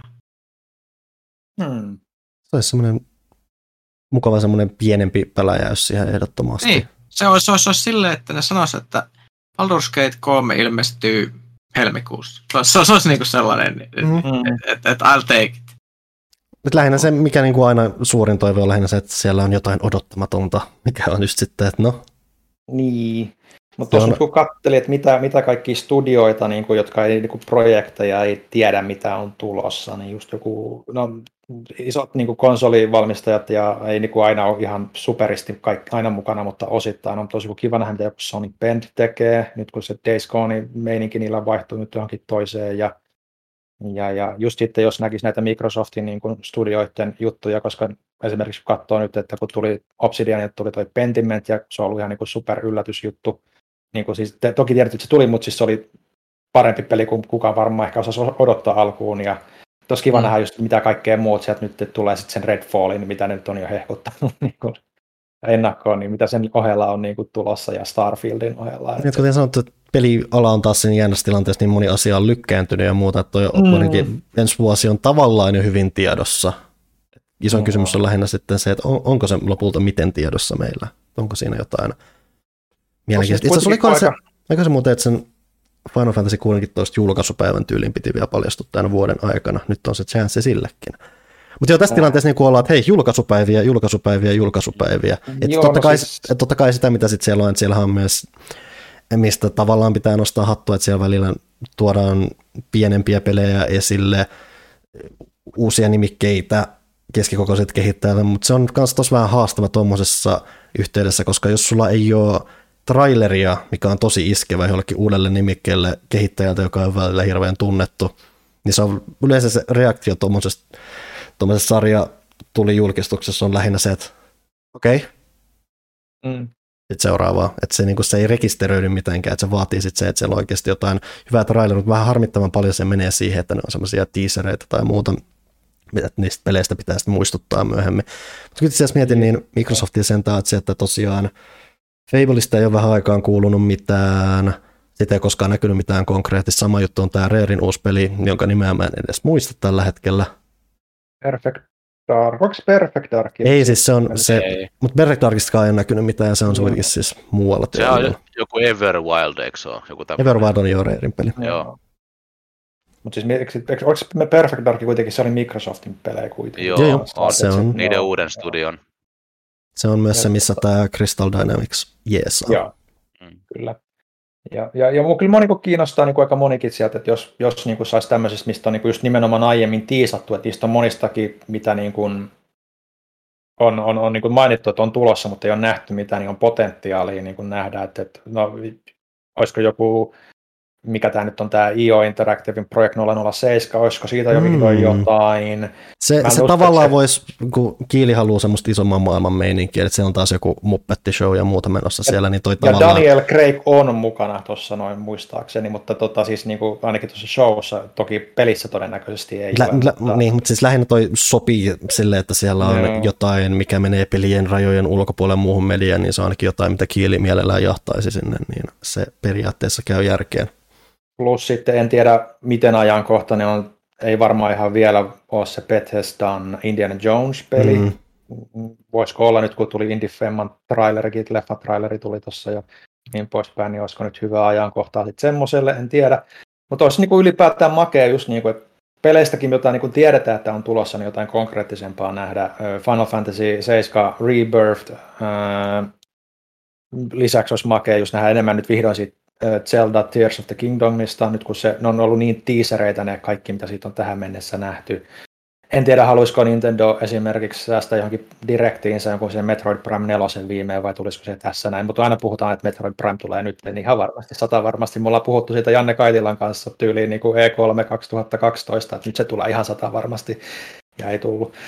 Et, et, katsotaan, katsotaan nyt, mutta siis Tämä on just että mä itse innostun niin kuin enemmän siitä potentiaalista, mitä sieltä sit todennäköisesti aina tulee, mutta mä toivon, että joku kerta niin kuin, se niin kuin oikeasti lunastaisi niin kuin kaikki, kaikki ne, mitä, mitä odottaa. Et, et, kyllä mulla nyt jotenkin on semmoinen, viime, ensi vuoden julkaisukalenteri, kun tässä kuitenkin joutuu lehdenkin osalta, kun katselee jo vähän niin kuin mitä on tulossa, niin se on aika tyhjänoloinen, niin pakko niitä päiväksi alkaa pikkuhiljaa tulee sieltä. Ja tämä on se, mihin monet nyt tuntuu säästävän, kun E3 ja Gamescomitkin on vähän niin kuin sit kuitenkin sitä asemaansa menettänyt tässä viime vuosina. Ja se, mikä sopii tässä muistaille, että niin laajalla, tai siis niin pitkittynyt kuin tämä show onkin yleensä ollut, niin tähän ei silti kuitenkaan ihan formaattiin sovi semmoiset, vaikka siellä on niin kuin jengiä istumassa fyysisesti paikalla, mm. niin siihen ei sovi semmoiset pidemmät pelikuvapätkät tai muuta. Että ne on vähän mm. pakolla kyllä sitten semmoisia niin tiiviin, tai siis semmoisia perustrailereita tai tiisereitä.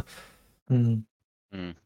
Mä, oon, mä oon niin vaatimattomalla päällä, että mulla oli kaksi toivetta ja yksi niistä on jo toteutunut, kun mm. Respawn paljasti sen, tai liikkas vahingossa sen niiden Star Wars-pelin julkaisupäivän. Mutta mun toinen toivo olisi Assassin's Creed Miragen julkaisupäivä. Mut se on julkaisupäivääkään vielä? Ei ole.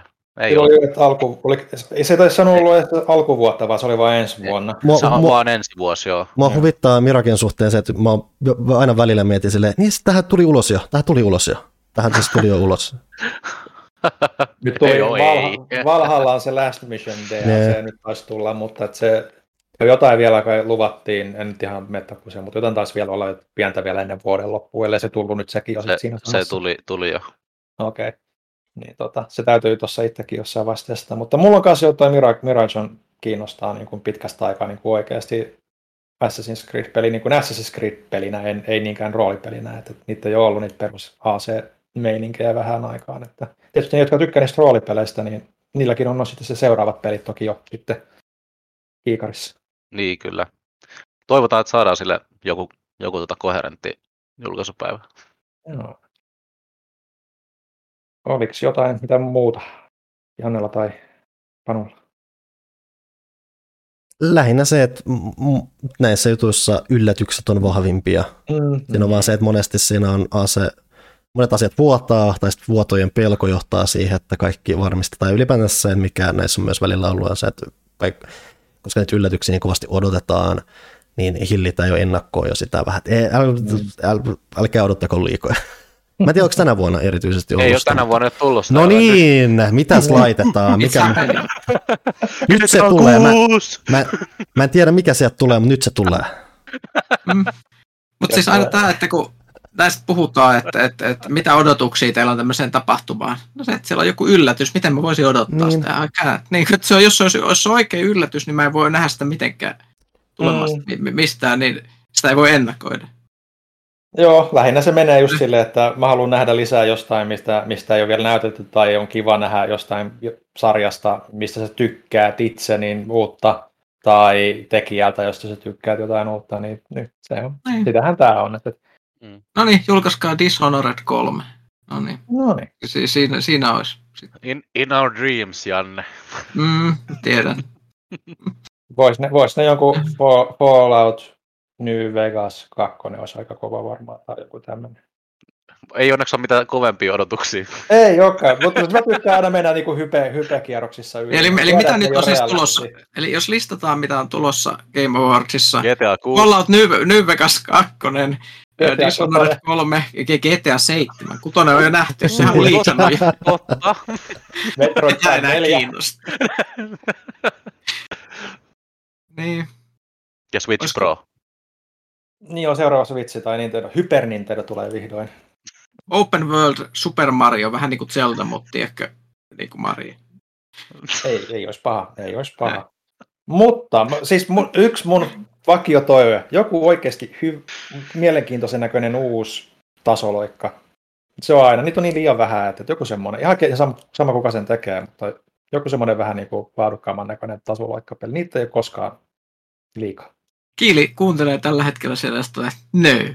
Niin tosta, Mm. tosta tulee enemmän No. mieleen ehkä se, mikä on ehkä silleen, että silleen virkistävä tarjonta siinä mielessä, että siinä ei niinku ole kymmenen pelitä peri, peräkkäin, missä että nyt ollaan synkässä maailmassa, aseet paukkuu ja kaikki on perseestä. Ai niin kuin Warhammer 40 k Välttämättä.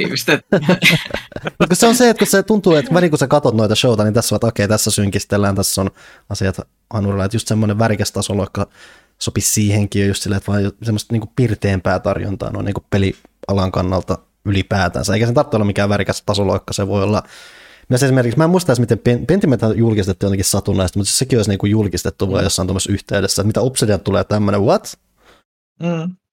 Niin siis se on just semmoinen hauska semmoinen yllätys lisä monin, monin paikoin. Joo. Kaikki on mahdollista. Kaikki on mahdollista. Hei, come on, come on. Nyt on niinku Se on luva pelaajakästissä, ei sitä Kyllä. Mä, mä mailasin suoraan kiilille ja se sanoi, että tulee hyvä kama.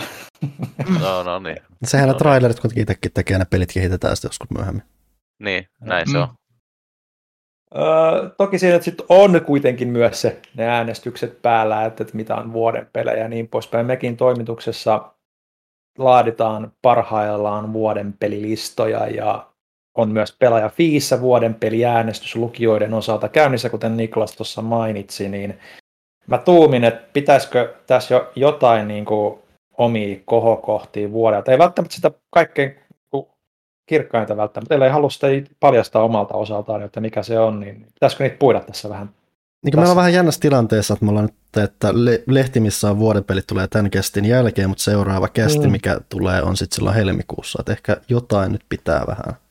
No mä voisin sanoa sen, että mikä oli mielenkiintoista, että ne säästi tietyllä tavalla taas loppuvuoteen tiettyjä pelejä, joita tuli sitten kertaläjässä, mitä pidettiin semmoisena mahdollisuuksina vähän sekoittaa noita vuoden pelilistoja. Että jos miettii, että yli melkein samana päivänä tuli kolme peliä, eli tota, Kallista Protocol, Midnight Suns ja sitten toi äh,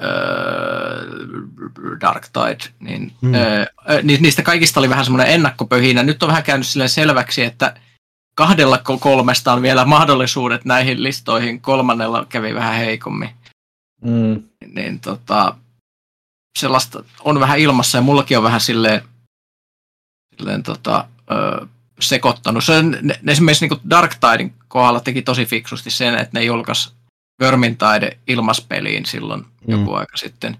Sitten mun ka- kaikki kaverit latas sen, mäkin menin uudestaan pelaamaan. Mä olin henkisesti täysin sen jälkeen valmistautunut siihen, että Dark Tide tuli. Niin mä olin silleen, että no nyt mä oon tässä samassa pöhinässä, missä oli silloin, kun Vermintide julkaistiin. Eli se oli täydellinen PR-movie ihan oikeasti. Mm. Sitten, ja sitten Dark Tide tuli ja se on ihan hemmetin hyvä. Mä oon ollut ihan kotona sen kanssa. Mun mielestä se on ehkä mielenkiintoisin Warhammer 40K-peli, mitä mä oon ikinä pelannut, siis mun omaan makuun mm. mietitään. Ja, ja, ja siinä on esimerkiksi superhyvä soundtrack.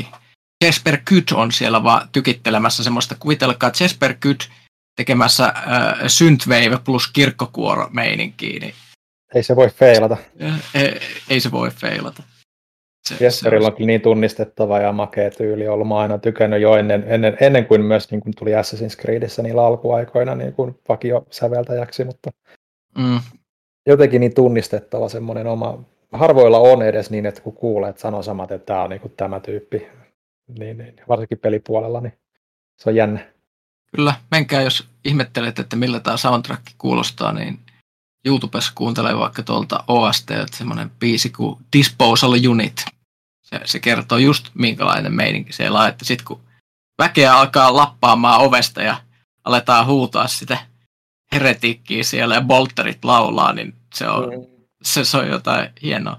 Siis mulla on ollut aika mielenkiintoista Dark Tidein suhteen esimerkiksi se, että et, et mulle Warhammer-universumi on sellainen, öö, se on hyvin semmoinen miniatyyrimäinen universumi siinä mielessä, että, että ne pelit, joita sieltä on tullut pitkin vuosia, niin ne ei ole juuri silleen ollut hirveän silleen tartuttavia, koska ne ei tunnu tarpeeksi realistiselta mun päässä. Silleen, että ne, niin kuin ne, ne Space Marinet on sellaisia niin kuin Lego-ukkoja, vähän, vähän niin kuin, niillä on Lego-ukkojen mm. persoonallisuudet suurin piirtein.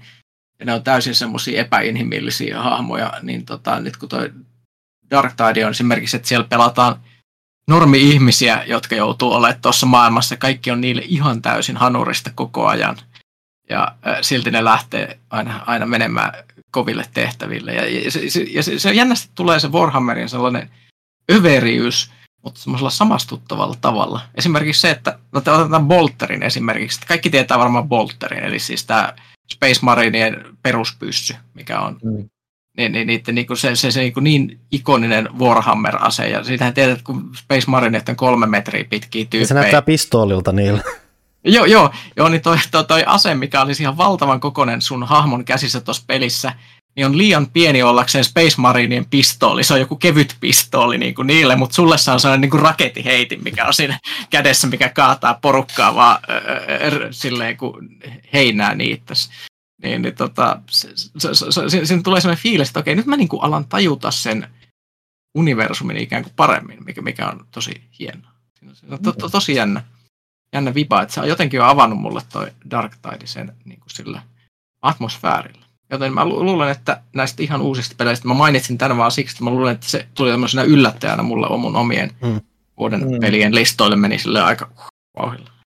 Joo. Jos otetaan takavasemmalta asioita, mitkä asia ihmiset on unohtanut, mäkin melkein unohdin, niin pitää, tämä nyt on vielä hetki tilaisuus hehkuttaa Windjammers 2, joka on harmillisesti unohdettu ja se näkyy myös nettipelipuolella, mutta siis huikean hauskaa semmoista arcade-hupailua, missä on semmoinen taistelupelimäinen fiilis, mutta se on niin yksinkertainen pelata, että sit käytännössä ne tutut niin kun, taistelupelimaneerit on siellä, mutta se on myös tosi hallittavissa ja se tekee sitten tosi metkan semmoisen nopeatempoisen kokemuksen, jossa vaikka saatat turpaan, niin susta tuntuu, että ne, kun sä tiedostat, miksi saatat turpaan, että sä voit, koet, että sä pystyt vastaamaan siihen potentiaalisesti ehkä vielä jotenkin. Se on vaan tosi hyvin rakennettu näpsäkkä peli ja tosi aurinkoinen, just tosi semmoinen, että tulee vaan kiva fiilis, kun sä katot siellä ja se kaikki arcade-musa ja muuta, tosi hyvin tehty kokonaisuus.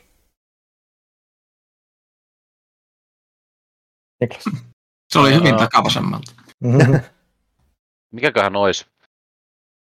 Öö, toki mä puhun tästä vielä enemmänkin tämän kästin aikana, mutta Goat Simulator 3 on yllättänyt mut ihan totaalisesti. Siis, se, ne on, ne on coffee Kuka hiljaa, niin... Kuka nyt hiljaisuus muut yrityksen osalta? Mik- Miksi te ette ole ihan liekeissä? Kofisteen tota, ne, mä oon aina tykännyt niiden, niiden tota, peleistä ja Goat Simulator 1 on mun mielestä legend, legendaarinen tota, meemi sekoilupeli ja Mm. mä en olisi ikinä us, us, uskaltanut odottaa, että Goat Simulator 3 on niin, niin hyvä kuin se on. Et mä, mä, mä oon pettynyt tänään, niin, ei tänään, mutta tänä vuonna niin monen, monen peliin, että et hyvä, että Go- edes Goat Simulator 3 oli, oli hyvä. Toi on niin jäätävää, että mä en tiedä mitä tuohon pitäisi No, sanoa. no, se on hyvä, että se vitsi ja, jaksaa vielä jotain viehättää. Lähinnä Niin, mua ja mun broidia. Ja joo, Niin. joo, siis se on silleen jännä, että toi on varmaan hyvin semmoinen, niin kuin riippuu huumorintajusta, mm. miten se avautuu. Mm. Mm. Sepä se.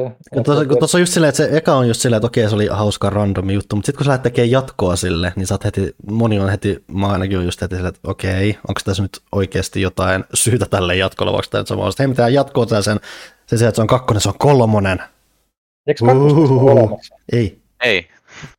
Tää on se vitsi siis selkeästi. Mm. Joo, okei. Okei, mun ei tarvi ehkä avata sitä enempää loppukästi, jos mä kerron, kerron nyt, että mä pelasin sitä eilen kahdeksan tuntia putkeen. Ja tota, mm. mä, mä, mä, niin kuin, mä, mä, mä valaistuin. Mm-hmm. Se on, se on tota, erittäin, erittäin hauskasti tehty semmoinen, no periaatteessa ehkä kuuden tunnin Mm. peli, mutta koska siinä on erillä, erillinen save ko- koopissa ja soolossa, niin mä oon nyt tehnyt samat jutut kaksi kertaa. Niin mä oon saanut lisää, tota, lisää irti siitä. Järkyttyneitä ilmeitä täällä. Hei, tää on, tää on, mä ymmärrän kyllä, että, että, ollaan, ollaan niin kuin pelattu niin paljon erilaisia niin kuin, tota, pelejä kuin Niklas, kun Niklas on kuitenkin nuorempaa sukupolvea, ja mä ymmärrän, että niin kuin, se on, se, se on niin kuin, mä tiedän paljon ihmisiä, jotka pelasivat siitä kaa ja tykkäsivät siitä, sille itse pörtteli niille ääntä.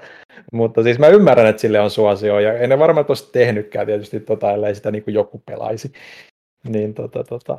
Ehkä se on vaan, että me ollaan liian vanhoja, Niklas, älä välitä meistä. Niin, Se meillä, meillä on se elämä ilo on mennyt jo Niin. kauan sitten ja nauru on kadonnut elämästä. Niin, meillä ei ole huumorin tai Niin, se, siksi, siksi kato on se Warhammer viehättää. There is only war. Siinähän on toisaalta niin kuin, tosi paljon viittauksia semmoisiin vähän vanhempiinkin peleihin, että se pelihän alkaa sillä. Jos mä näin sen alkujutun ja Ja. se riitti mulle ja mä nousin tuolilta ja poistuin paikalta. Peli, pelihän alkaa sillä, että sä painat pelin, pelin päälle ja eka tulee Coffee Stain North Presents ja sitten sä heräät, heräät vaunusta ja traktorikuski sanoo, hey, you're finally awake. Ja se on suoraan, suoraan Skyrimistä se alkukohta, Ja, mutta mu- on ja, siis se, ja siis se, mikä häiritsi mua kanssa, että eikö ole tyyli, että se, ni, niillä on hirveä pakkomielle vielä alleviivata. Sitä ei taas Skyrim viittaa. Eikö siinä ole joku, että kun se, tu, se pysähtyi, niin se jätkä sanoi, että joo, tuu niistä mun Skyrim vaunuista ulos. joo, joo. Ja sitten sit sen jälkeen sanoi, ja please, älkää refundatko tätä. Hmm. Mä oon naurannut tulee kolme kertaa, kun mä oon nähnyt sen. Mä kyllä nyt esitän kysymyksen, että onko se vaan se, että ollaanko me vanhoja vai onko huumori vaan kuollut? Se on sellaista TikTok-huumoria. Mm, Tää on, tää, tää, tää on jäätävää. Tota, mutta mä, mä sanon tässä vaiheessa, että se tulee höv... Mä en mä edelleenkään osaa varmaan lausua oikeasta paikan nimeä. Kirjoitetaan skövde, onkohan sitten hövde tai jotain öö, Ruotsista. Sieltähän tulee ihan hirveästi pelejä se, se, siitä samasta pitäjästä. Et, et se, sieltä on nämä Valheimit ja Hmm? Ää, ja tota toi ää, Vampire, eikö mikä tämä V-Rising on siis kans sieltä. Ja, Mm. ja, ja, ja to, to, toi, et, et siis, tai se, se, on vähän niin kuin toi Ruotsin Kajaani periaatteessa. et, et siis mesta, jossa on pelikoulutusta ja josta sen takia tulee hirveästi pelejä. Mm. Mutta Eh. näähän on kaikki Coffee Stainin, Goat Simulator 3, Satisfactory, Valheim, Deep Rock Galactic. Joo, mutta siis se on, osa on sen kehittämiä, osa on julkaisemia. Esim. Deep Rockihan, oliko se nyt tanskalainen oikeastaan se kehittäjä? Ghost Ship. Joo, Joo, joo, joo, joo, ja silleen kanssa, että et siis sehän nyt vaan siis kertoo siitä, että et, et, et, siis yhdessä mestassa on paljon devaajia ja Mm. ne on Se, että on helppo nappaa. Sieltä, sieltä, sieltä sitten sy- syntyy jonkunlaista, niin kuin, sieltä voi tuntua, tulla julkaisemisbisnestä tai sitten tota, Mm. stu, studioita tai tälleen, kun se on, ne, ne, ne tuntee kaikki toisensa sieltä koulusta todennäköisesti ja ne käy ryyppäämässä jossain paikallisissa, tota, jossain Igda-illoissa varmasti koko ajan siellä. Mm. Joo. Joo, tuosta Code Simulatorista sen verran, että musta on toisaalta, vaikka niin se ei ole yhtään niin kuin omaa huumoria niin poispäin, musta on toisaalta vaan hienoa, että myös peleissä alkaa olla nyt tätä niin kuin sukupolvieroja niin kuin ihan selkeästi, että mitkä, mikä iskee niin kuin mihinkin ja niinhän se, niinhän se kuuluu ollakin tietysti. Että. On, se antaa siis meille, meillekin semmoisen tilaisuuden niin kuin eriytyä semmoiseksi omiksi ihmisiksi, omiksi sukupolviksi. Tiedätkö, niin kuin mä puhuttiin Tapu, Tapani Maskula-ilmiöstä. Et, et siis, et, et, Tapani Maskula elokuva-arvostelija, joka tunnetusti ei tykkää mistään muista elokuvista, niistä, jotka kestää kahdeksan tuntia, on tehty Saksassa 1920-luvulla. Niin, tota, se, se, se, se on mulla, mulla on sama, mä niinku, he, koen semmoista henkistä yhteyttä yhä enemmän ja en, enemmän, enemmän siellä. Sisällä, että, että mäkin vaan haluan pel- pelata äh, tota, hardcore-roolipelejä vuodelta 1998, kun tota, vo, voisi pelata jotain muuta. Se on, se on tiedätkö, ih- ihminen, ihminen, ihminen voi lö- löytää ihan semmoisen oman nichensä nykyään peleistä. Mm, se on mun mielestä hienoa kyllä, että jokaiselle jotakin kyllä löytyy. Kyllä. Eikä kaikesta aina tarvitse jokaisen pitää, sehän on se pointti. Joo, siis ei nimenomaan ei kuulu pitää. Mm. On, mutta mut se, on- se, on, se on myös hyvä asia, minkä takia Niklas on täällä antamassa meille perspektiiviä tähän, Niin. tähän ka- karuun. Synkiä Todellisuuteen. Niin, Niin. Just valititte siitä, että kun kaikki, kaikki pelit on oh, maailmassa on sota. Siinä on vaan se, että jos vaihtoehto on toi, niin sitten on vaan, mm, me mennään takaisin sinne sotaan vaan. Mm. Toki niin kuin,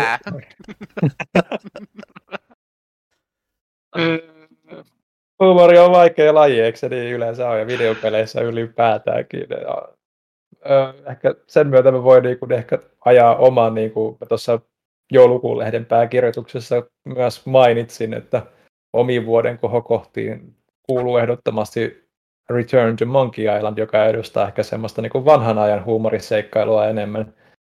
Ja, ja, ja, ja, Silloin niin oli kuin- kunnollista.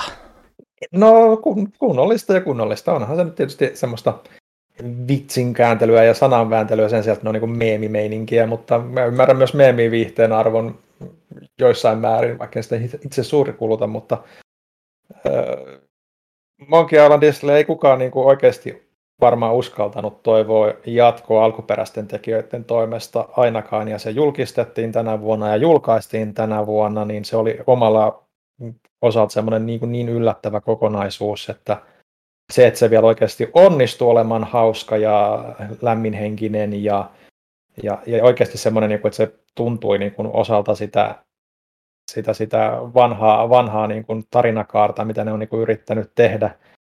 Ja, ja se, että se niin vielä oikeasti niin joissain määrin jopa onnistui siinä tehtävässään, niin se on mulle niin hämmentävää, että tämä tapahtui vuonna 2022 ja mä olin jopa tyytyväinen siihen lopputulokseen. Se olisi voinut mennä monella hyvin eri tavalla pieleen, mutta, mutta kuitenkin se niin kuin sitten toimii. Ja toki tietysti se tuntee sen kehityshistorian, sarjan historian, niiden ongelmakohdat ja, ja mitä kaikkea siellä on ollut, niin se tietysti toimii semmoisena metana siinä taustalla. Niin se myös varmasti niin kuin vaikuttaa siihen, mutta, mutta niin kuin, just niin kuin, että kun tuommoisia vanhaa ajan seikkailupelejä. Niitä on, niitä on moderneina niin kuin tosi paljon, mutta just tuolla vanhalla point and click tyylillä ei ole ihan liiaksi asti. Niin se oli vaan niin, kuin niin upea paluu niin kuin nuoruuden vuosiin ja, ja, ja tunnelmaan ja todeta, että tätä pystytään tehdä nykypäivänäkin vielä sille, että se viihdyttää ja jokaista niin kuin paluu, jokainen vanha niin kuin paluu tekevä sarja ei välttämättä mene metsään, kun ne yrittää tulla takaisin, niin se on mun mielestä hieno juttu. Ja että seikkailupelejä ei tarvitse tehdä enää pelkästään saksalaisille taas. Niin. Mikä se läppä, se oli kymmenen vuotta sitten se läppä, kun tuli tämä Broken Agein Kickstarter-juttu, ja Mm. onko aina, jotka pelaa seikkailupelejä, on saksalaista. ja suomalaiset. Ja suomalaiset, joo. Suomessahan on aika... Suomessa on vaan vähemmän ihmisiä. Niin. Niin, se on Me, totta. me ollaan käytännössä Saksa kakkonen anyway, että se on, PC-kansaa ja, ja point and clickkejä ja... Menee, menee samaa kategoriaa. Joo. Hämmentävästi tästä tuli mulle mieleen y- yksi asia. Jos, jos tämmöistä Tapani Maskula meningistä pitäisi nimetä niin kuin yksi ainut peli, jolla jos haluaa niin kuin olla Suomessa uskottava pelaaja, pitää nimetä. Sun pitää olla pelannut King of Dragon päässiin vähintään 50 tuntia. Joo, Vähintään se- 50 tuntia. Vähintään, vähintään 50 tuntia ja, ja, ja tota, mu, mu, mu, mu, muuten niin kuin ei, ei pääse tänne niin kuin maskulatasolle. Et Se, se, se, se, on, se on niin kuin Suomessa niin kuin kulttien kultti. Ja nyt mä alan miettiä, se on niin helposti saatavilla ja muuta tänä päivänä. Että No se on nyky, nykyään joo. Niin, että se, se on vähän menettänyt nyt sitä arvoaan siellä, että niin, niin, se on liian helposti voi ostaa, kun ennen vanhaa se piti tilata jostain mustan, kirjaimellisesti jostain mustan pörssin kaupasta niin kuin vetää sieltä, sieltä, sieltä, koska ne on niin harvinaisia. Mm. Mm. eikö, se- eikö se nykyään ihan Steamissäkin? On. On, on, on, on, on joo. Se, se koki sellaisen elvytyksen, Joo. jo, jossa oli suomalaisia ihmisiä tekemässä sitä ää, ää, ää, Mm. tota, uutta versiota, koska se on täällä maassa niin arvostettu. Mä, mä oon hirveän monesti törmännyt pelintekijöihin, jotka on kanssa silleen, että joo joo, niin Dragon Pass, joo joo, totta, totta kai. Se on täällä, täällä sellainen. Sitten tässä varmaan joskus puhuu enemmänkin. Mutta tämä tuli vaan ihan Mm. mieleen. Mutta Niklas, mä haluan nyt niin kuin sanoa, että ihan vaan sun takia, kun sä puhuit tämän, sä, sä nyt niin kuin dumasit meidät näillä niin kuin, oh, in the grim darkness, there's only one, menkelmä, vanhat, vanhat ihmiset, niin jos mun pitäisi nimetä yksi, yksi yllätysjulkaisu, mikä niin kuin pitäisi saada, niin tota, niin kuin Je- Jeff Keeliltä, pitäisi tulla takas ultimaattinen high-end graphics remaster Nintendo DSn muotipeli Style Savvy-pelisarjasta. Siksi, siksi, siksi Tätä se, tätä sanon, se ei niin. sit arvosta. Siis niinku, mikä on nuorisossa vi- vi- vialla? Niin, niin, niin. Jos, t- tää, Meillä tää on, niin kuin Neon Demon henkistä rebootia. Öö, ei, ei, kun sellaisen niin kuin, täysin niin kuin, vakavasti te- tehdyn, niin kuin, ei mitään tällaista. No mutta Neon Kummallista. Demonhan on aika... Siis Neon Demon on synkistelevä, masentava vakava, mutta nyt ei puhuta semmosesta vakavasta. Nyt puhutaan vaan sellaista, tehdään niin just niin kuin pitää, mutta vähän vaan paremman näköistä. Ne.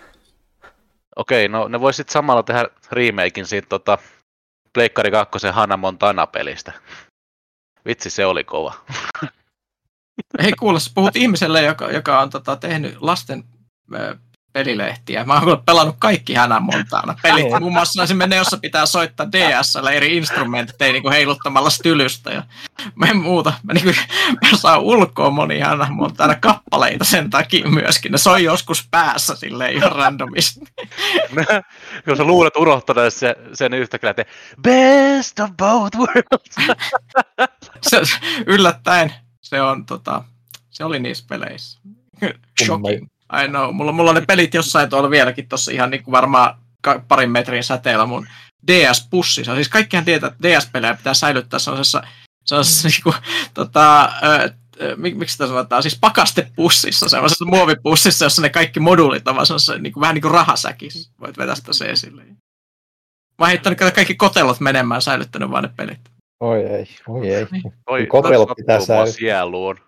Eikä to- säästöä. Ei tilan kato, kun tota, Janne on pelannut niin paljon tota DS-pelejä, että sillä on semmoinen niinku pelisäiliöllinen DS-pelejä, missä aina hyppää ponnahduslaudalla. niin, niin, pyörin siellä kuin maanmyyrä. Ja sitten sieltä aina, aina se, siellä on se yksi, yksi, yksi, minkä mä nostan aina sille esille ja katon sitä.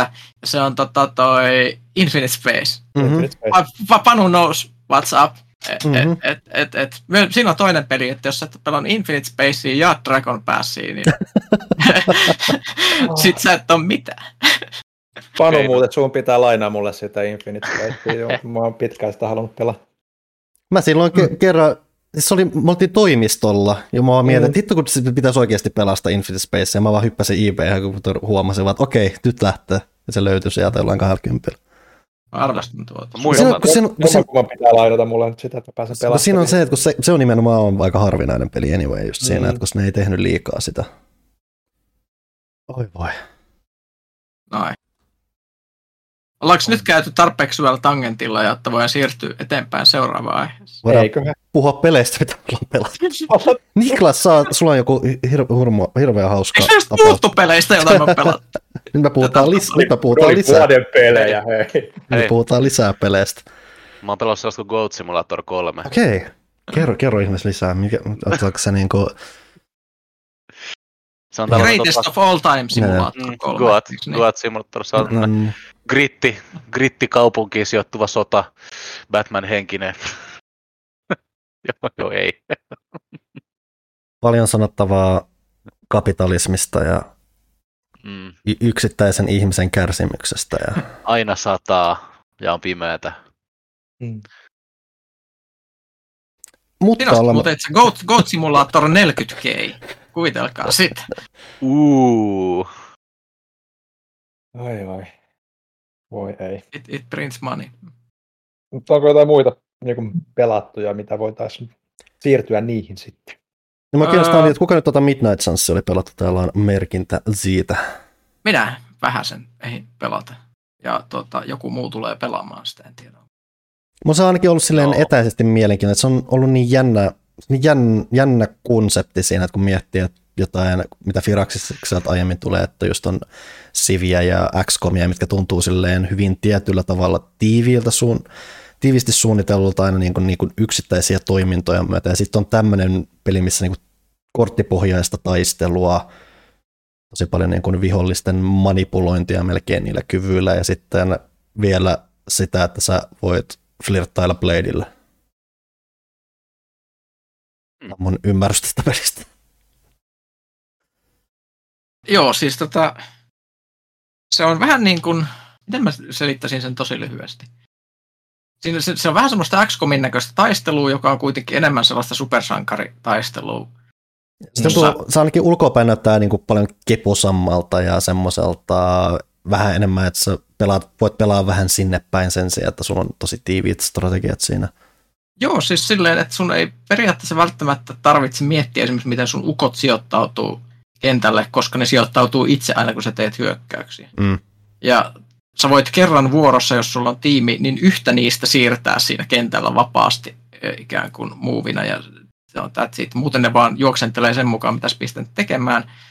Pitää kuitenkin vähän sille miettiä. Ja tota, mutta siinä ö, on semmoinen supersankarimainen kepeys. Esimerkiksi, että paljon saa irti siitä, että sä otat jostain tyypistä esimerkiksi kiinni ja heität sen sähkömuuntajaan. Tai heität tyypin pahki toiseen tyyppiin ja ne molemmat lentää sähkömuuntajaan ja tulee enemmän damakea ja ö, muuta. Ja tota, sävyllisesti se on sellaista ysäri hömppä Marveli sarjakuvaa, jossa on semmoista okkultisti kauhutarinaa, mitä jos joku muistaa, että jotain Ghost Rideria ilmestyi suomeksi joskus täällä ö, suomeksi käännettynä, niin ö, Mm. se, se, se, sen tyylistä jotain demoneita pyörii ja hydra pyörii ja se, se- on hyvin kepeästi kirjoitettu, siis äärimmäisen semmoista komediallista kamaa. Ihan kuin Goat Simulator. Eh, joo, joo, näin, on niin, niin Niklaksen asia. peli. Niin. Kyllä, ja tota, se, se tuntuu vaan tosi kepeältä ja mukavalta pelata. Ja sitten se on se idea, että sun pitää ystävystyä niiden tyyppien kanssa, että käyt niiden kanssa tehtävillä ja sitten sä hengailet niiden kanssa kartanossa ja höpiset mukavia ja sitten friendship pointteja tulee ja sä luot siteitä niihin muihin supersankareihin. Se on... Eh, joo, tai niin se joku enemmän- on se- sanonut, että se on persona-tyylistä. Niin, tai jotkut on verran myös Fire Emblemiin just sitä, että Okei. Okay.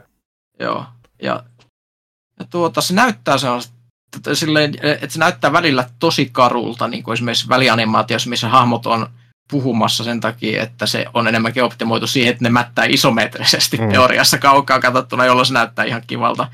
Että et, et sitä ei ole ehkä tehty sellaiseen niin kuin lähikuvameininkiin, vaikka sitä harrastetaan sitä lähikuvameininkiä siinä tosi mm. paljon.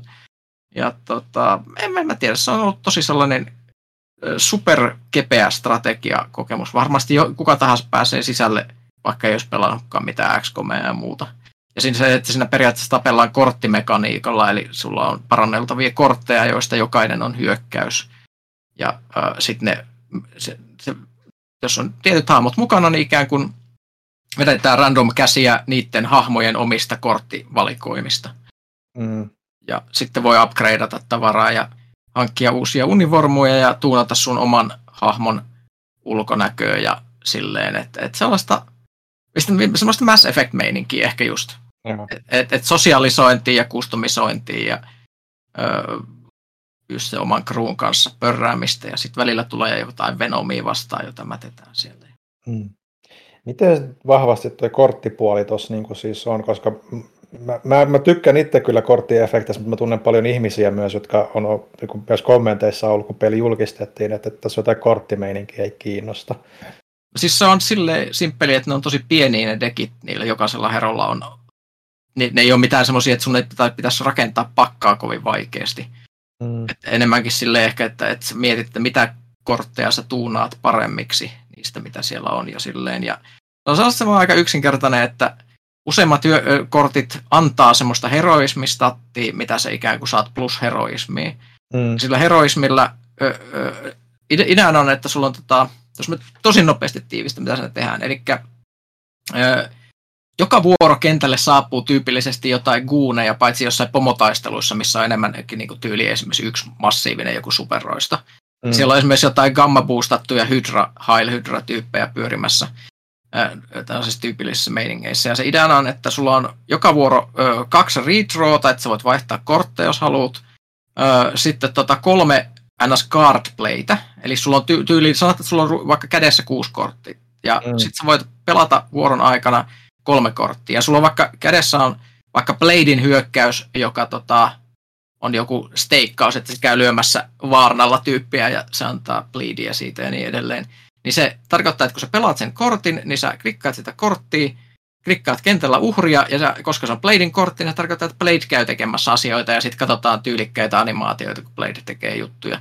Mutta jos olisi jonkun Captain Marvelin kortti, niin sitten Captain Marvel tekisi sen, ja niin edelleen, niin ne kuvaa niiden hahmojen toimintoja. Ja äh, tota, sitten sit siinä on sellaisia, että kun esimerkiksi perusliike lataa heroismia, niin sitten mm. se on quick-hyökkäyksiä, joilla jos sä saat niin lanattua jonkun muukin, muukeilla on esimerkiksi vain yksi hipari, eli jos sä teet niitä mitä tahansa, niin ne kuolee. Mm. jos sä saat semmoisella quick-hyökkäyksillä lanattua niitä, niin sitten sä saat heti actionin takaisin ja sä voit vähän silleen taktikoida. Että tuossa on enemmänkin normitasolla ei ole ehkä niinkään kiinni siitä, että kuinka vaikeaa se on, vaan enemmänkin, että kuinka tyylikkäästi ja kuinka paljon sä saat pisteitä tehtävän läpäisystä. Että siinä on ihan hirveä määrä niin kuin normivaikeusta sun päälle semmoista, että jos haluat oikeasti jurnuttaa sille, että sä oot ihan henkihievärissä, se oli varmaan joku 5-6 tasoa niin kuin vaikeutuvaan päin sit, sit normaalista ylöspäin. Ja tota, mutta normitasolla sä vaan niinku suoritat ja aika silleen kevyesti. Ja tota, sitten sillä heroismilla voi tehdä semmoisia juttuja, että, että sä käytät joko heroismiin vaativia kortteja, jotka yleensä ottaa ultimaateja hyökkäyksiä, mm. tai sitten kun sillä kentällä on jotain laatikoita tai tynnyreitä, niin sitten sä voit esimerkiksi käyttää sitä heroismia siihen, että heität jotain tyyppiä, jolla on laatikolla otsaa. Ja se ei käytä korttia, vaan se käyttää sitä. Okay. Se tuntuu siltä, että se on semmoista tosi, se tuntuu mun mielestä ainakin niin kuin sen, mä, mä olen siis pelannut sitä yli yhden illan, mä en nyt voi kovin mm, diippiä mm.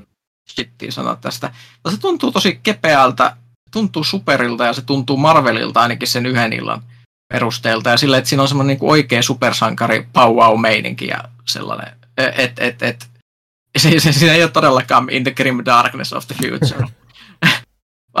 et, et, mä tiedän, mä, mä, mä, mä oon kyllä tykännyt siitä, siitä, siitä ainakin se alun perusteella tosi paljon. Ja se on siis ihan höpö se tarina. Siinä esimerkiksi että Tony Stark on keksinyt supersankarien oman sosiaalisen median, no, no. missä sitten niin kuin tehtävien välillä kaikki juoruaa siellä niin kuin tosi nolosti siellä, siellä tota, voitte vain kuvitella, minkälaista se on. Kun siellä on, mm. osa on semmoisia teiniksankareita ja sitten siellä on semmoisia vanhempia ja vakavampia tyyppejä, joita joku Doctor Strange ei ymmärrä huumoria. Niin se on, se on it's nice. Okei. Okay. Kuulostaa Täytyy hyvältä. Varmaan testata. Täytyy varmaan testata itsekin. Kyllä, että, että se kiinnostaa kyllä, mutta just jotenkin, että, että just, että toi on kepeämpi, kun ei hirveästi ihan niin noita strategiapelejä tullut pelattua. Niin kuin, no, just tulee pelattua, mutta ei niin kuin ihan niin haudaan vakavia, niin, niin kiva, että on tuommoista kepeämpääkin, että pääsee sitten helposti mukaan. Oh, joo, toi on tosi jotenkin iisin olonen. Ja sitten sit, tota, siinä on se, että jos muistatte XCOM kakosessa oli tota, se propagandajulistegeneraattori, semmoinen, että siellä vaan painat suurin piirtein randomizer-nappiin, niin aina sun squadi menee sitten seisomaan, seisomaan tota semmoiseen hienoon poseraukseen siinä, ja sitten niitä tehtiin semmoisia julisteita, joita voi pistää seinälle. Niin tossa on sama, mutta sarjakuvan kansista. Että sä voit periaatteessa vaan pousata niitä hahmoja niissä asuissa, mitä sä oot niille hankkinut, pistää, pistää ne sinne tota lehden kanteen ja ö, sitten niinku tuunata niitä kansia, tai sitten vaan painat randomizeria ja se tuottaa hyvinkin uskottavan näköisiä kansia, missä on se typeriä mainoslauseita ja sellaista, että ne näyttää joltain vanhoilta Marvel-lehdiltä. Et, I like it. Why not? Why not? Täytyy pistää testauksi. Hmm. Mitäs muita? Onko muilla muita? Täällä lukee joku Fortnite ainakin äsken. Kyllä siellä se seisoo. Oi jumalauta. kirjoituksessa. Niin Code Simulator ja Fortnite, niin kuin putki. Niklashan taisi, tota. Niklashan taisi tota striimatakin Fortnitea ja siihen taisi olla ihan syykin. Mistä te päättelette, että sama mies, joka pelaa Goat Simulator 3, pelaa myös Fortnitea? Oli tämmönen handshake. Joo. Mulla on Fortnite nyt tuolla mun pelattua listalla ihan lähtökohtaisesti sen takia, että siihen tuli uudet, uudistuneet grafiikat Mm. ja, ja siellä alkoi kokonaan uusi niin kuin, sisältö, luku, ei kausi vaan luku. Et se on Eli chapter Chapter 4. 4, joo. Chapter 4. Ja samalla ne siirsi pelin Unreal 5.1 ja toi sinne kaikki uusia teknologioita, teknologioita mukaan. Se on toisaalta yhä Fortnite. Se ei sinänsä ole muuttunut, muuttunut mihinkään. Se näyttää paremmalta, mutta siellä on ihan, ihan tota, samat kahdeksanvuotiaat jonnet tuhoamassa sua kuin aina ennenkin. Ei mun lapset tuo- on tuomassa sua siellä. Todennäköisesti. Oletteko te kattonut sen mun striimin? Mä kaksi tuntia mä striimasin sitä, kun mä otan turpaan Fortniteissa. Toi, toi on aika semmoista ihailtavaa sellaista masokismia jopa. Mulla oli sentään se, että mä oon kerran elässäni striimannut julkisesti Fortnite ja mä tein sen viisaasti niin, että mä aloitin ykköstason hahmosta, mikä tarkoittaa sitä, että pääosa niin vastustaisi, mitä tulee vastaan botteja, joten mähän voitin ihan suvereenisti siellä koko ajan ja näytin loistavalta. Joo, mä pääsin ö, yhdessä matsissa toiseksi ja sitten sen jälkeen mä putosin siellä aika alussa aina. Mä luin chattia ja sitten joku tuli ampumaan mua shotgunilla. niin tota, mä, mä, mä, väitän, että se on ihan hauskaa katsottavaa lähinnä sen takia, kuinka, kuinka paljon mä hajoilen siellä. Mm-hmm. Mutta joo, Fortnite, Season Pass näyttää hyvältä tai Battle Passia. Mm. Ost, ostin, ostin sen ja nyt se on pakko pelata sitten taas levelille sata asti. Onko siinä sitten mitään niinku konkreettisempaa niin Miku sen 5.1 ja Unreal Engine, siis Unreal Engine 5.1 myötä sitten grafiikat on paremman näköiset joo, mutta onko jotain muuta sitten? Se ei vaikuta pelillisesti siihen millään tavalla muuten. Joo. Siellä on ne, toki ne uudistetut mekaniikat, mitkä tuli silloin, kun Zero Build tuotiin siihen peliin. Mm. Ja slaidaamisen lisäksi on nykyään itse asiassa semmoinen, että jos sä menet jonkun aidan vierestä juokset, niin se ottaa niinku kädellä kiinni siitä aidasta ja tekee semmoisen hyppyliikkeen. Tulevaisuus on täällä. Kyllä. Mutta sitten mut sit se tekee sitä talojen sisällä, kun sä yrität mennä luuttaa johonkin, ja sitten sä, vaan- sit sä vaan mietit, että ei helvetti, että mä en pääse edes liikkumaan tästä aidalta, että jää bugaa tähän. Ja... Mm. Mm. Ah.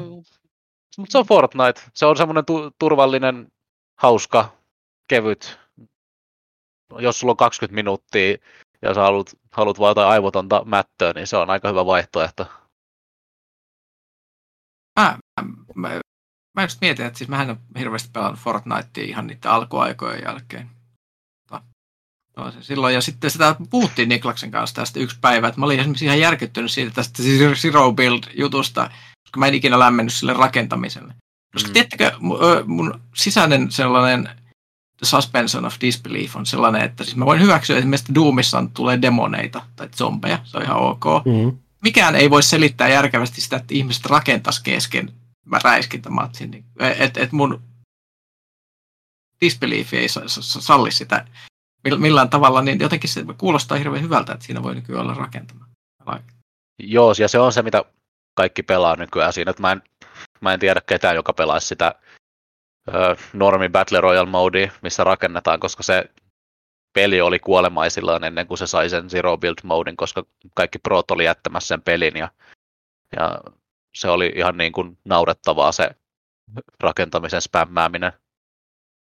Joo, Siitä näkyy, vähän nä- enemmän näkyy, tai paikoin näkyy, mitä se peli on tehty. Että hei, se oli hyvin erilainen teos, ja sitten, että hei, tää tuli tää, että me voidaan kopioida tätä yhtä tyyliä täällä tosi paljon, tehdään oma tämmöinen Battle Royale, laitetaan tommonen juttu, ja pidetään pari tämmöistä mekaniikkaa mukana, ja se tekee siitä uniikin hetken aikaa, ja oho, ihmiset alkaa vihaamaan tällä, niin me voidaan poistaa tää turha, että meillä on muuta random säätöä täällä mukana, niin jengi on messissä anyway. Niin, niillä oli toisaalta se etu, että ne oli yksekoista Battle Royaleista. Mm. Mm. Et ne, Ne on tänä päivänä melkein se, se the Battle Royale jopa. niin, niin, kyllä. kyllä. Ja onhan siis, jos miettii niitä Battle Royaleja, mitkä oli silloin, kun ne tuli ja varmaan nykyäänkin, ne on aika masentavia ne. Mm.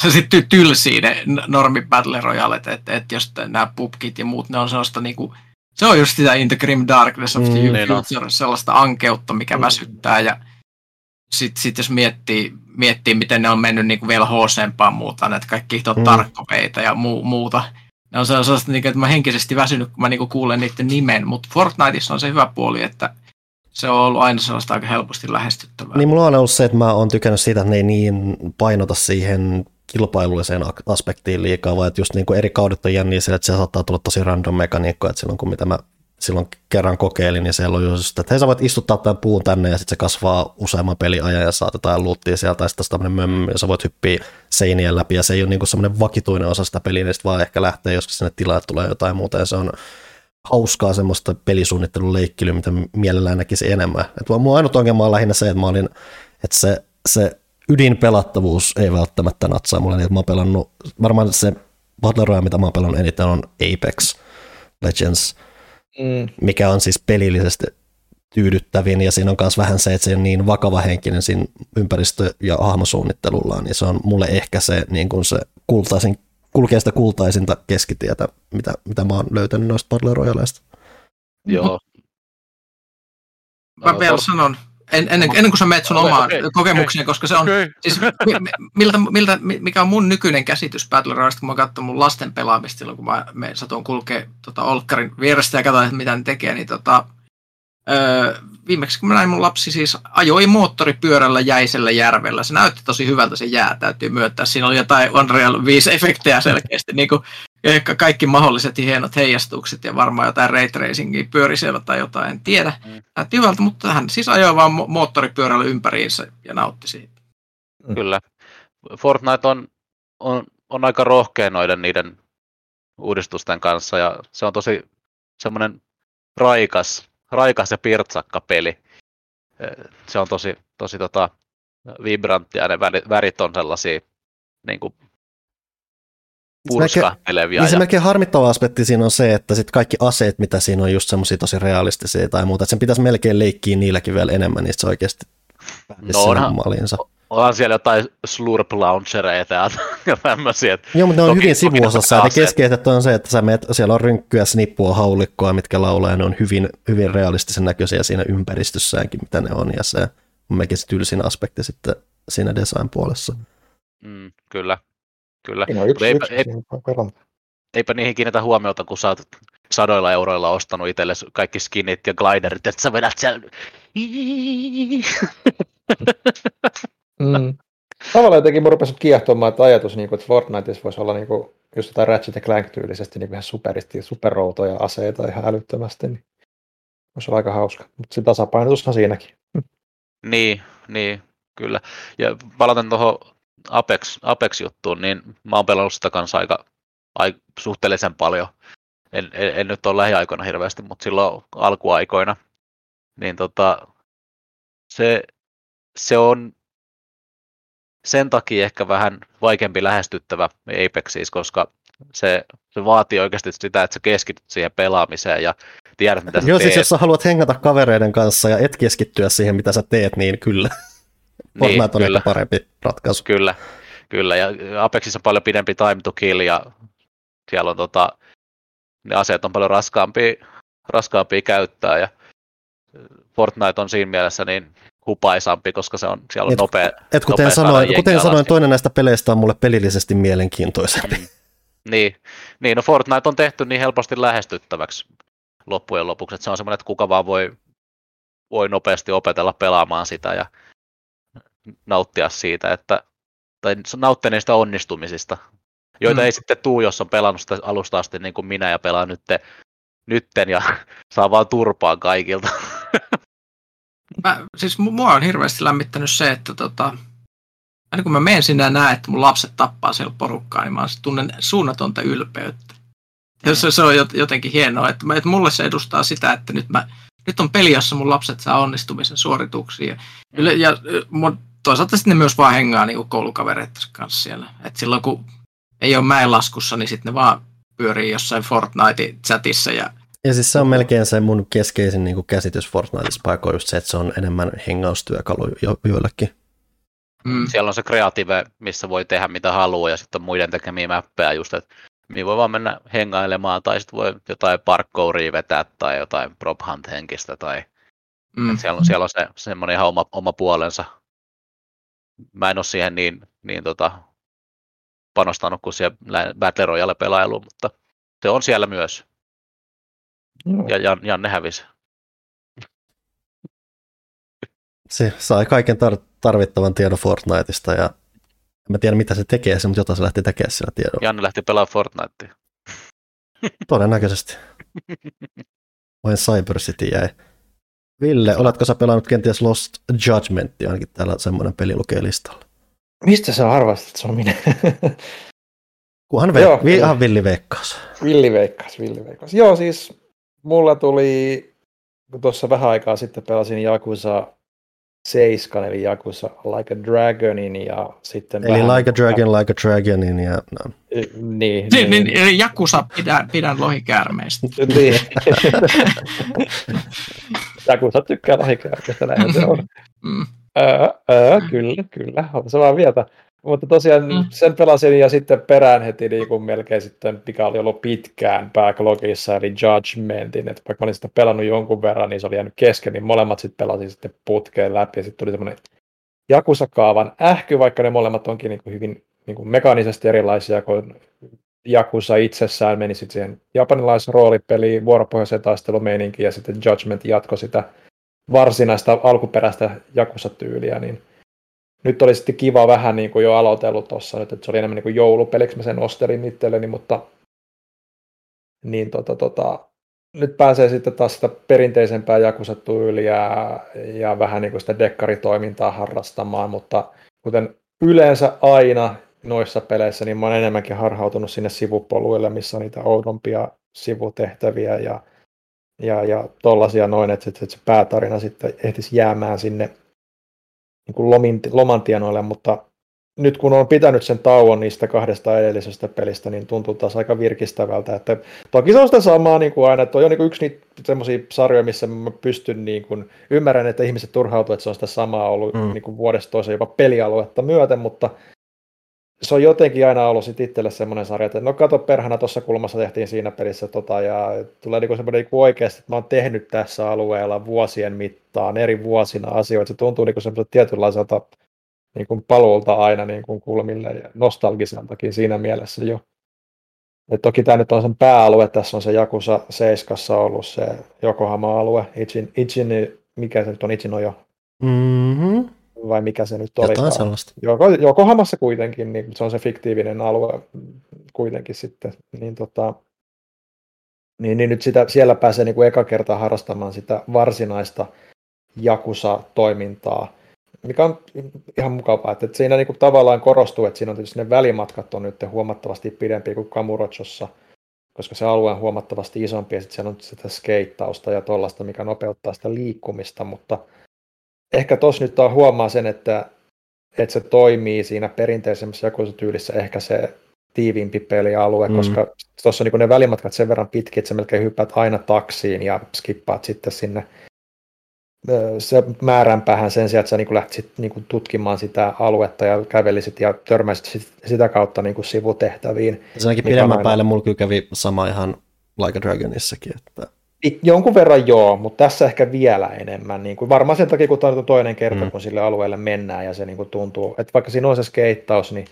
mikä nopeuttaa sitä, niin se ehkä vähän sen. Mutta siinä toisaalta tehdään aika fiksusti se, että, että suuri osa sivutehtävistä on, tapahtuu niin kuin siinä lukiossa tai koulussa, missä nyt se suurin osa sitä päätarinastakin tuntuu niin kuin tapahtuva, että siellä on niin kuin näitä koulun kerhoja, missä se sitten käy tekemässä niiden niin kuin kautta sitten kaikki minipelit ja tanssi, tanssikilpailut ja vastaavat, mitä siellä on, mitä niin puuttuu niin kuin sit siitä ensimmäisestä mm. Judgmentista.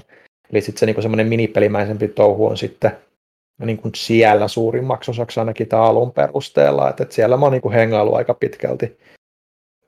Ja, ja, mä, oon, ja mä oon tykännyt siitä, siitä että se on sitten semmoista niin hidasta ja dialogivetosta ja mitään ei tunnu tapahtumansa. Kävelet paikkaan A, kävelet paikasta A paikkaan B ja mätät ihmisiä turpia, seurat sitten vähän aikaa videoa ja sitähän se on, mutta siinä on se joku koukku siinä niin niiden kirjoitustyylissä ja tarinassa, mikä on niin kuin tähänkin asti Jakusessa aina viehättänyt. Niin mä oon ollut siinä mielessä niin kuin ihan positiivinen, positiivisesti yllättynyt. Ja tämä on niin kuin ensimmäinen osa, mitä mä oon pelannut niin kuin PS5. No siis pelasin Jakusa Like a Dragonin PS5, mutta, mutta, mutta se oli se roolipelimäisempi tyyli, niin sitä niin kuin puhtaasti sitä toiminnallisempaa tyyliä, mikä se edustaa sitä vanhaa sarjaa, niin mm-hmm. sitä nyt PS5, niin se on yllättävän sulavaa ja mukavan näköistä, että niin oli se hetki, hetki että hop, tähän onkin aika mukavaa, paljon ihmisiä katukuvassa ja, ja tuntuu elosammalta sitten se Japani, Japanin meininki siellä ympäriinsä, että, että se on niin kuin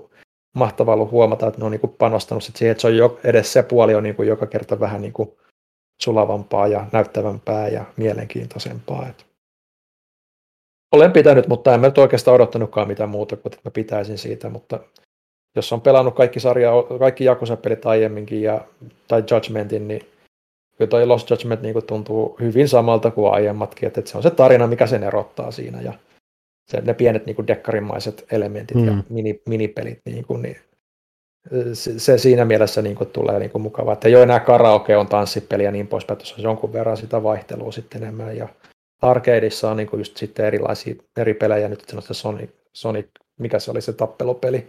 Sonic Fighter, ja tosiaan Sonic Fighter, joku, sillä, on joku, ja, sillä on kämpässä joku Master Systemikin siinä. Joo, niin joo, ja, ja kaikkea tuollaista. No, ja sitten siellä on se niin kuin, tätä peliä varten tehty se zombie tämä valopissy-peli muistaakseni. Mun mielestä se on niin ihan näitä varten tehty. Kun, mm, okay.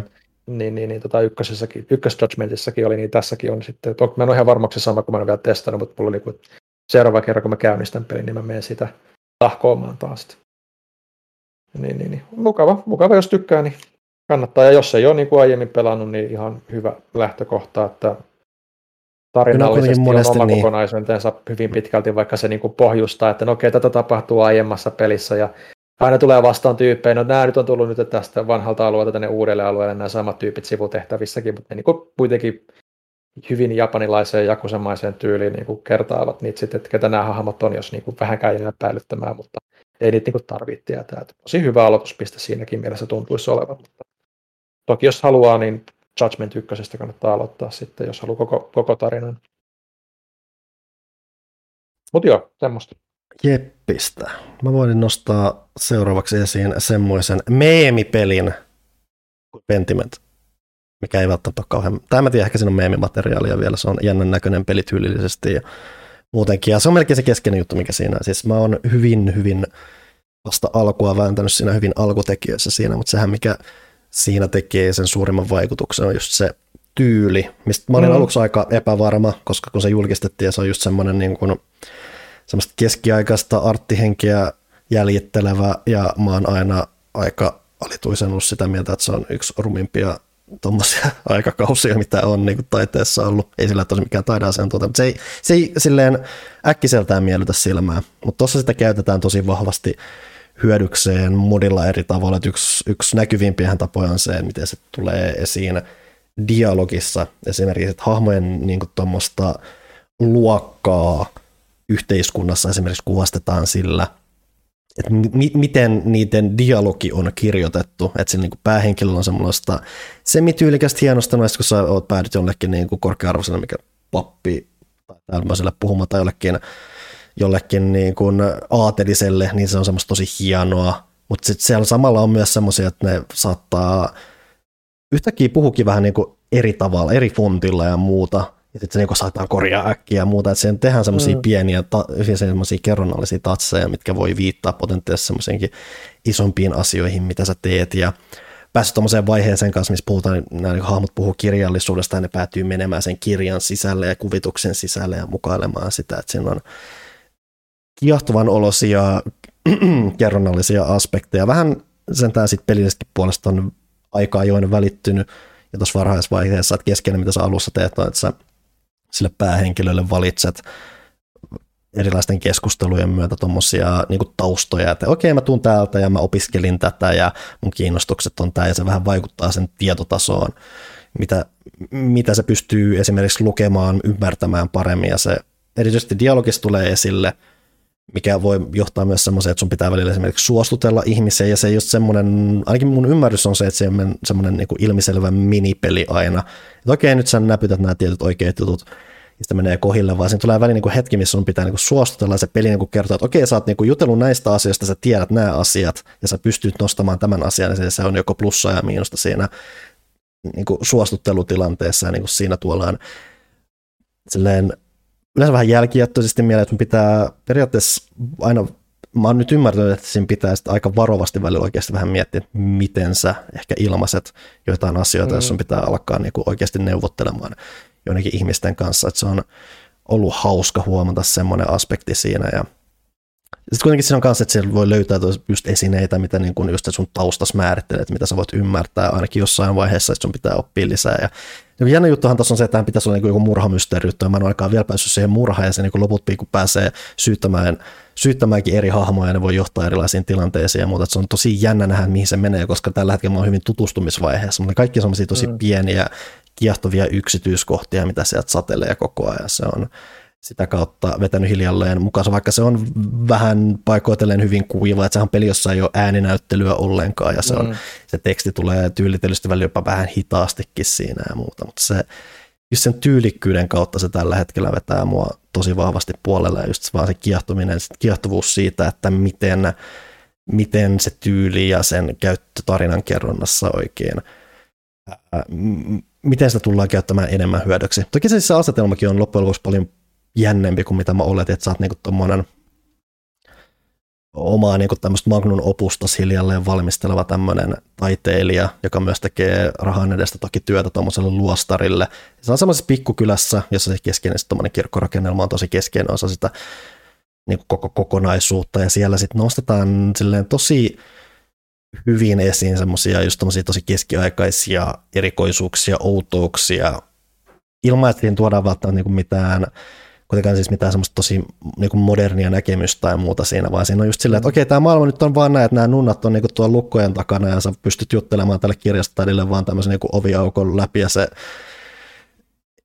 ei voi tehdä kauheasti asian eteen enempää, vaikka se, se haluaisi esimerkiksi polttaa tämän yhden spesifisen kirjan, joka on määrätty poltettavaksi 200 vuotta sitten, koska siinä puhutaan syntisistä asioista ja muuten, että se on just silleen, että siinä on just ne aiheet ja ne tapahtumat, mitä siinä tulee, on vaan tosi kiehtovia, koska se aika on, aikakausi on vaan niin loppujen lopuksi hyvin härö ja se käsittelee just silleen tarpeeksi hienovaraisesti just siinä, että se ei alleviivaa asioita, vaan ne tulee vähän niin kuin luontaisesti siitä esiin. Se on niin, että itse asiassa on vähän härö juttu, voit just miettiä, että roolipelaaksi sitä Andersia silleen, että se on just silleen, että Joo, niin, joo, että kyllä usko on tärkeää, että kyllä tämä ehkä pitäisi polttaa, vaan sitten enemmän sitten semmoinen, no, että ehkä, ehkä tämä on kuitenkin, että olkoonkin, että siinä on vähän syntiä tai muuta, mutta ehkä kirjojen polttaminen ei ole kauhean oikein, I don't know, tai muuta, että siinä, on, siinä tulee vähän se, miten se värittää sitä maailmaa, niin siinä tulee vähän semmoinen roolipelimäinen henki just siinä, mikä siis on kanssa se, ehkä se yllättävin aspekti monen, mikä tässä on ollut se, että tähän siis on Obsidianin peli, mm. ja monet on just miettinyt, että mitä roolipelimäinen se on niin kuin just siinä, että onko siinä statseja tai muuta, mutta enemmän se on just sitä, että sitä taustaa ja sitten niitä pieniä tuommoisia dialogivalintoja, mitä sä teet, missä se roolipelimäisyys ja se eläytyminen tulee. Mun mielestä melkein se eläytyminen on se just se oleellinen, että sä niin otat sille Andersille semmoista tietynlaista roolia ja sä voit lähteä toki vähän, et hirveän moneen suuntaan, mutta kuitenkin musta tuntuu, että mä oon löytänyt semmoisen omanlaiseni Andersin mm. siinä. Se on sitä kautta vetänyt aika hyvin mukaansa. Et hyvin vähän vasta pelannut, voi olla, että se Joo voi tehdä vielä monenlaisia asioita. Todennäköisesti tekee, koska sehän mitä mä oon keskeisesti kuullut on se, että ihmiset on sanonut, että, mä en tästä, että niin kuin, pelasin Pentimentin niin kuin jotain ekaa puolikasta, niin silleen, että Ää, mä en tiedä nappaako tämä, ja sit se ilmeisesti niin kuin, ottaa semmoisen tosi ison askeleen, tai se, että se yhtäkkiä no. vaan kourasee ihmiset mukaansa. Että se niin kuin loppupuoli ilmeisesti on aika, aika mielenkiintoista kamaa, ja mä odotan mielenkiinnolla, että pääsen sinne sitten joskus, kun mä saan kaikki arvostelupelit ja muut paremmin pois alta, niin mä voin ihan kunnolla keskittyä tähän, mutta pieni mutustelu piti nyt ottaa ja se vaikuttaa tosi siistiltä. Joo, ja sehän ei loppupeleissä ole mikään ihan älyttömän pitkä peli tietenkään, kun se on tuon tyylinen vähän tuommoinen Niin niin se sivuprojekti, mutta se on niinku 15-20 tuntia, että kuitenkin ihan, niinku, kuitenkin ihan kunnolla niinku siihen saa upotettua sitten aikaa. Niin, että se on melkein just, että sä et kuitenkaan välttämättä niin ala heti pelasta uudelleen eri, eri niin kuin tyylillä, että sun sitä kautta ehkä vähän jo omistaudut sit siihen tiettyyn tyyliin, mitä sä haluat lähteä. Ja se kuitenkin, no. että niin sun hahmo, mitä sä teet, niin se ainakaan toista ei vaikuta semmoiselta, okei, sulla on moraalijärjestelmä, että sä oot joko oikealla, vasemmalla tai keskellä ja that's it. Että se, mm. mun mielestä sille hahmolle Andersille muodostuu, tuntuu muodostuvan jonkinlainen persoonallisuus, mitä sä haluat mm. lähteä seuraamaan. Ja sen on... Näin mä oon ymmärtänyt ainakin kanssa, mitä mä on ollut sitä vähän perehtynyt. En ole vielä ehtinyt itse testaamaan, että se on tuossa nyt boksilla. Mm. Et iso, isoin kynnys siinä on se, että se on hyvin dialogivetoinen. Tämä on hyvin, siis siinä ei tule tekstiä esimerkiksi niin paljon kuin jossain diskoelysymissä välttämättä, mutta siis se, kuitenkin se kerronta on silti silleen hida, hidasta, hitaan puoleista, mm.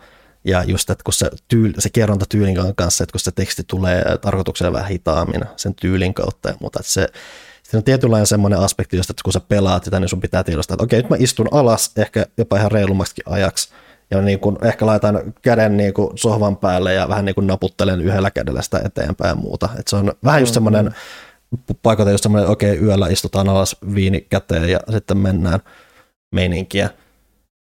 E- eli vähän kuin Goat Simulator 3, mutta siis vähän eri teemoilla. Niin, molemmissa on käsitellään kyllä niin kuin murhaa ja mm-hmm. ihmissuhteita Kyllä, kyllä, kyllähän ne yhtäläisyydet sieltä löytyy, kun niitä alkaa kaivelemaan.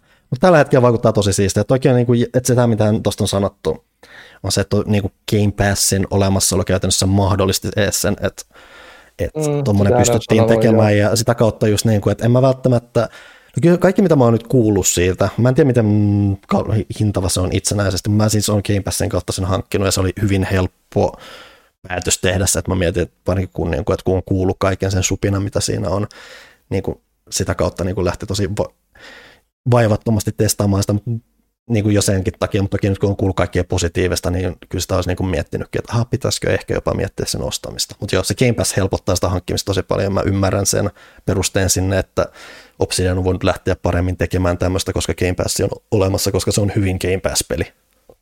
Joo, ja siis mä tykkään tosta, että toi Game Passin konsepti just niin kuin on se, että pystyy tekemään nämä isommatkin studiot vähän tuommoisia intohimoprojekteja pienempiä mm. siinä sivussa, että, että kun ei kaiken tarvi, niin kuin monesti sanottu, ei kaiken tarvitse olla suurta ja isoa ja parempaa ja niin poispäin, että just tämmöiset omaperäiset ideat ja tyylit on niin semmoisia, mitä voidaan nyt ton niin kuin myötä, kun sitä pelattavaa vaan tarvii sinne, niin se on mun mielestä hienoa, että, että niin kuin peliala alkaa pääsee siihen pisteeseen, että tarvitaan myös sitä sisällön määrää, niin kuin, että sit se tulee niitä kiinnostavampi kuin puhtaasti vaan sit sitä megaluokan hyperkamaa, että ehkä tämä niin mahdollistaa ne tupla-pelien tulemiset niin kuin vielä vahvemmin. Mm, ne kuitenkin vähän tuommoinen epäseksikäs kuitenkin, että edelleen kun no. se ei ole mikään toiminnallinen teos, vaan se on hyvin puhe, se pelin pointti on se keskustelut, se mm, puhe, mm. se tyyli, ei niinkään se, että nyt mä juoksen aikaista A-paikkaan B ja teen jotain. Ja, et ehkä siinä on jotain hienoisia pulma-elementtejä, mitkä voi auttaa jotenkin tiettyyn tilanteen ratkaisemaan. Mä löysin esimerkiksi jonkun salakäytävän yhdessä vaiheessa, mitä mä en vielä voi käyttää, mutta varmasti siitä on jossain vaiheessa jotain hyötyä, mä oletan, mutta sitä ei myöskään pakko käyttää. Se on niin semmoisia pieniä semmoisia selvästi niin kuin pelillisiä aspekteja, mutta se on, mm. ne on paljon hienoisempia kuin jossain tuommoisessa tekstivetoisemmassa seikkailupelissä välttämättä, mitä jotkut saattaa odottaa. Ehtikö Janne jo testata tuota? Joo. Mitäs mieltä sinä? Äh, mä tiedän, mua kiinnostaa se storin avautuminen. Siis kyllä mä, siis mä oon lukenut jotain saman tyylistä, mutta tuli heti mieleen vanha kunnon ruusun nimi. tota, ihan, ihan siitä luostari murhamysteeri meininki yllättäen. Mm. Reaaliset aspektit ja muuta. Mutta mä, kun mä olin lukenut sen, että mä tiesin, että siinä on se juttu, että pitäisi tehdä semmoinen omanlaisensa omanlaisensa siitä maalarista, niin mä halusin, että se olisi sit niinku tosi out there ikään kuin semmoisena hahmona siellä kylässä, niin mä tein siitä mahdollisimman, mä haluan nähdä siitä, että se on semmoinen disruptori siellä, eli, eli tota sen, kun mä valitsin ne, että mitkä on se luonteenpiirre, että se on hedonisti, mm-hmm.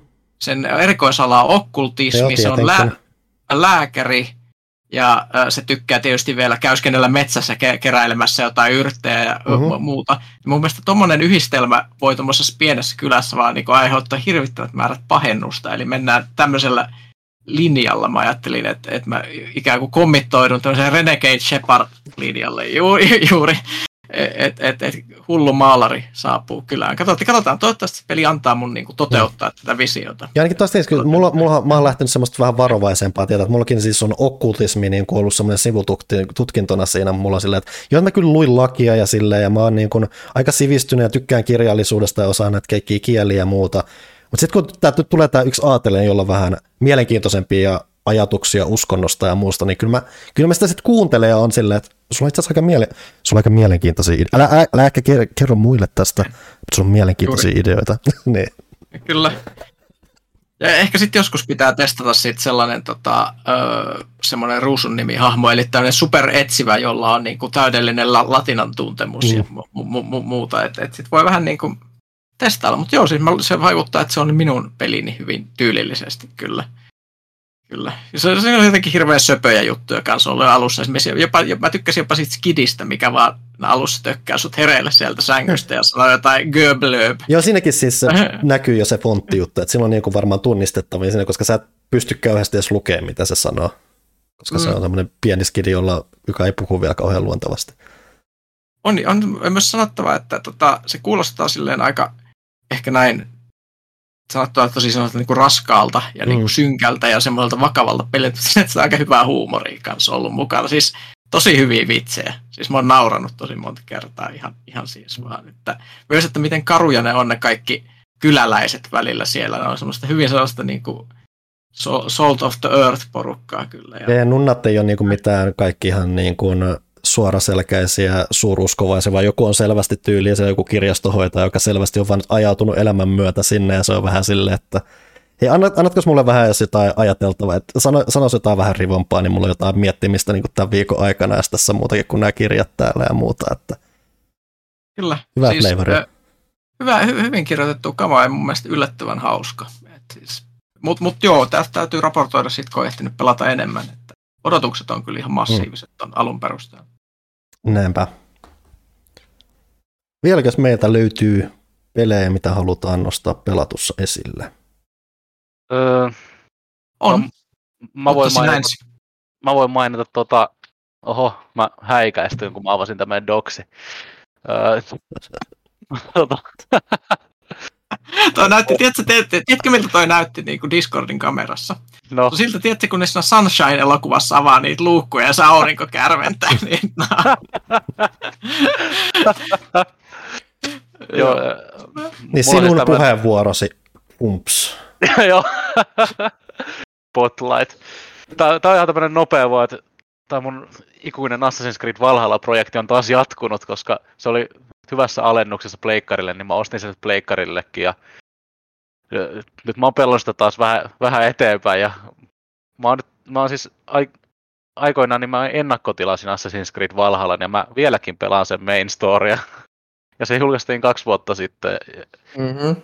Mutta tota, ongelma siinä olikin se, että mä en silloin kun se julkaistiin, niin päässyt siihen oikein sisään. Sitten mä pelasin sitä vaan niin kuin vähän, kunnes mä sitten vasta tänä vuonna aktivoiduin ja aloin pelastaa ihan kunnolla. Mm. Öö, se, on, se on yhä se sama peli ja ne tehtävät on yhä ihan samanlaisia. Eri Ei siitä miksikään muutu kahdessa vuodessa. niin. Et se, se on, aina kun lähtee niinku tekemään sitä pledgeä niin uusille alueille, niin siellä on aina eka tehtävä on jotenkin erilainen, mutta ne kaikki aina, aina ne jotenkin ne niinku kulminoituu aina siihen, että sä menet raidaamaan jonkun linnoituksen ja mm-hmm. se, se, se, on, se on mielenkiintoista. Se on, niinku, se, se on toinen tämmöinen aivoton mättöpeli loppujen lopuksi. Et sehän ei oikeasti, se, se ei vaadi keskittymistä millään tavalla. Se on yksi vähän semmoinen, niinku, mikä on ehkä mun isoimpia ongelmia ollut sen pelin parissa, että se ei juuri hirveästi tarvitse niin pohdintaa tai miettimistä, että miten edetään paikasta toiseen tai tuollaista, ja minkä takia mä en niin kuin välttämättä ole sen van, tai uudemman Assassin's Creed-tyylin ystävä, ihan ylin ystävä. Kyllä mä tykkään siitä, että siellä on niitä muutamia juttuja, mitkä tuntuu kivalta, mutta Mutta just toi ehkä just Valhallassa korostuu se, että kun vielä kun se alue on niin jättimäinen, ja jokainen alue on sitten tavallaan niin, niin irrallinen toisesta, niin se tunnut vähän niin kuin, että sä menet niin tekemään saman asian eri puolelle karttaa uudestaan ja uudestaan, että siinä on vähän semmoinen niin tietynlainen toiston efekti, minkä takia se ehkä saattaa helposti, niin kuin, tai siinä tulee se semmoinen niin kuin fiilis, että no mä sain tämän yhden alueen tehtyä, menepä seuraavalle alueelle, vai pidänkö mä tässä välissä nyt semmoisen niin puolen vuoden breiki? Tyylisesti, niin kuin, että, että, että, että, että, että, että se ei ole ihan niin yhtenäinen se tarina esimerkiksi kuin jossain Odysseassa, että se tuntuu, niin kuin, että se mm. koko ajan menee eteenpäin, vaan se niin kuin haalit sitä porukkaa siihen ympärille. Niin, niin kyllä. Se on, se on mielenkiintoinen, että miten ne on päätynyt semmoiseen rake, rakenteeseen siinä. Että toki mä ymmärrän sen, että ne on halunnut tehdä niin kuin ison skaalan roolipelin, mutta se, se, että se toteutetaan sillä, että teet, sut, sut pelaaja pakotetaan grindaamaan samoja juttuja uudestaan ja uudestaan, niin se on mun mielestä vähän hämärä, hämärä valinta, mutta tämmöisiä nämä pelit on nykyään. Gotham Knights on ihan samanlaista roskaa. Se, että saa, tehdään isoa kokemusta, siinä on isosti lainausmerkeissä tekemistä. Se on niin. miten laadukasta se tekeminen on sitten, onkin sitten vähän. Mm. Niin, mutta kyllä mun täytyy sanoa, että en, en mä Assassin's Creed Valhalla vihaa millään tavalla, mm. mutta se, se on niinku, se on vaan aika ha, hajuton ja mauton loppujen mm. lopuksi. Joo, siis se on varsinkin niin kuin sit, sitten, siellä on muutamia tiettyjä tarinallisia seikkoja, mitkä niin kuin pitää mun mielenkiinnon yllä, tai piti mun mielenkiinnon yllä siinä, ja tietysti kun tykkää siitä yleisloresta ja niin poispäin, niin sittenhän se onkin senkin takia toki pakko. Mutta tota, jotenkin se just se, että puurta, siinä on semmoinen tietynlainen puurtamisen tunne, mitä, mitä ei ole niin kuin aiemmin ollut mun mielestä ACS ikinä. Ehkä siinä ihan ekassa. Et, et, et siinähän oli silloin, että tuosta haukuttiin silloin, että se tuntuu, että se menee tekemään tismalleen samat asiat niin kuin eri puolille, ennen kuin sä pääset tappamaan niitä kohteita. Niin tuossa on vähän niin kuin sama, sama henkeä, mutta isommassa skaalassa. Mutta en mäkään sitä niin vihaa, kyllä mä tykkään pelistä ja mä tykkään siitä tietyn osin enemmän kuin jopa Odysseusta. Mutta mutta ei se, ei se täydellinen tosiaankaan ole. Että sen takia just puhuttiinkin tuossa aiemmin, niin joku paluu Miragen tyyliseen niin kuin perinteiseen pääasemeenikin kiinnostaa nyt ihan älyttömästi senkin osin.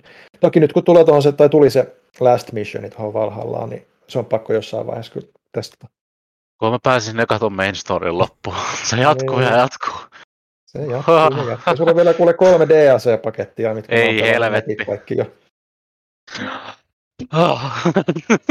Pariisissa pitää käydä ja Irlannissa ja... ja vähän sitten tuolla, mikä toi nyt onkaan sitten tuolla. Askarnissa ja mitä näitä nyt on.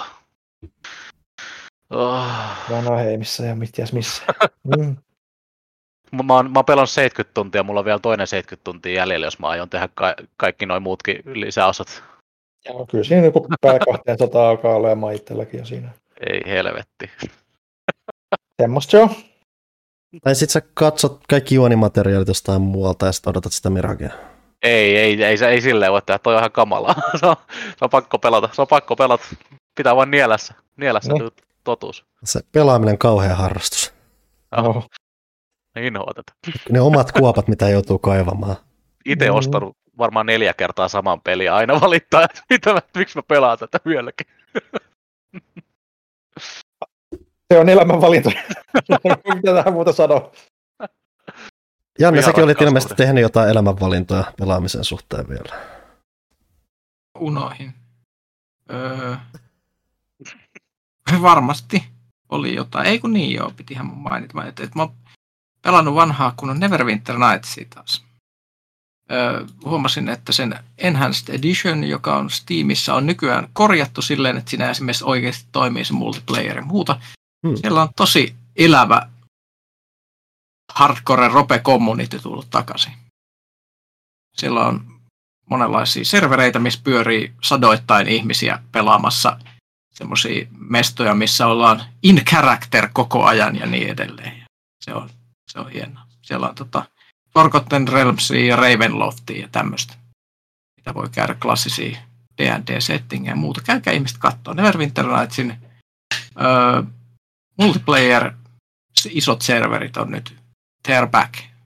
Siellä, siellä on ko- kovin ropeskene nyt. Ei mulla muuta. Viimeisen päälle. On. Mutta mä, mä, mä, oon joskus puhunut tästä aiheesta niin paljon, että mä en nyt pysty, pysty lähteä siihen enää. enää että tota, se, oli, se oli tosin ennen sitä Enhanced Editionia, mutta nyt, nyt, nyt se on tullut takaisin. No, huosta. Monenlaista pelaamista. Hmm. Hmm. Se on hienoa, että sellaista on. Olemmeko nyt puhuneet pelatuista tarpeeksi? Eiköhän. Se on ihan mahdollista. Kyllä. Etenemmekö siis muun viihteen parina? Mielellään, mielellään. Mulla on pari, pari kolmekin, mutta aloitetaan tälleen ehkä helpoimmasta päästä. Eli öö, mä katsoin viimein Lucasfilmin klassikkoelokuva Willow. Mm. Pidin Mm. siitä. Ja tykitin Mhm. heti perään ekat kaksi jaksoa Disney Plusan uudesta Willow-sarjasta, joka Niin siis sekin oli nyt tällä. tullut jopa jo. Joo, kyllä. Ja se on rumpujen pärinää Hmm? hyvä. se, se on raikas ote semmoiseen perinteiseen fantasiakaavaan, ja se on, se on tehty niin kuin mun ikäisille. Mm. Teillä on paljon niin kuin, paljon semmoisia vanhoja nostalgia elementtejä, mutta sitten se on paljon uusia hahmoja, jotka on semmoisia parikymppisiä ja siellä on vähän ehkä semmoista TikTok-kansan huumoria tuotu mukaan ja toisaalta siellä on niitä Hetken, Vanhoja. miten vanha leffa Willow on? Jos ää, tää, jos, 40, Ikivana.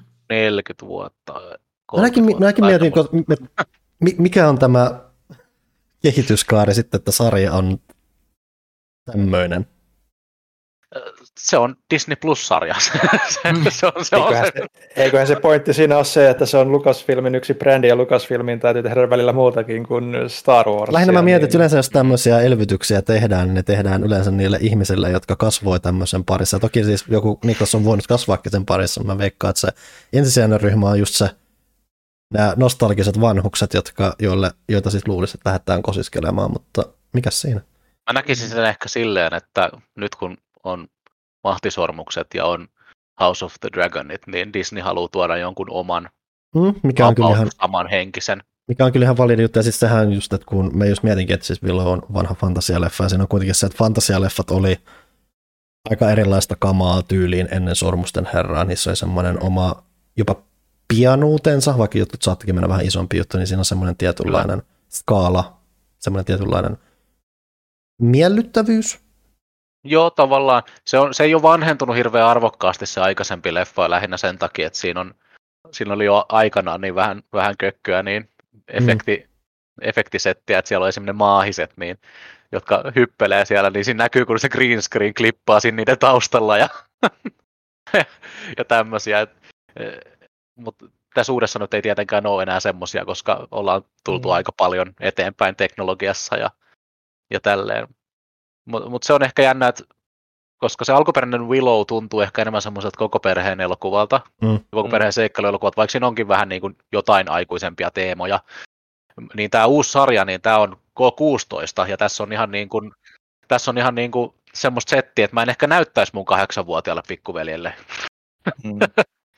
Ja en, en nyt tarkoita sitä, että tässä, mitä tässä tapahtuu romanttisessa mielessä, vaan että tässä on semmoisia monstereita, jotka näyttää oikeasti uhkaavalta ja saattaa Mm. tulla painajaisiin. Et ehkä tässä on haettu ehkä- semmoista isomman skaalan fantasiaa.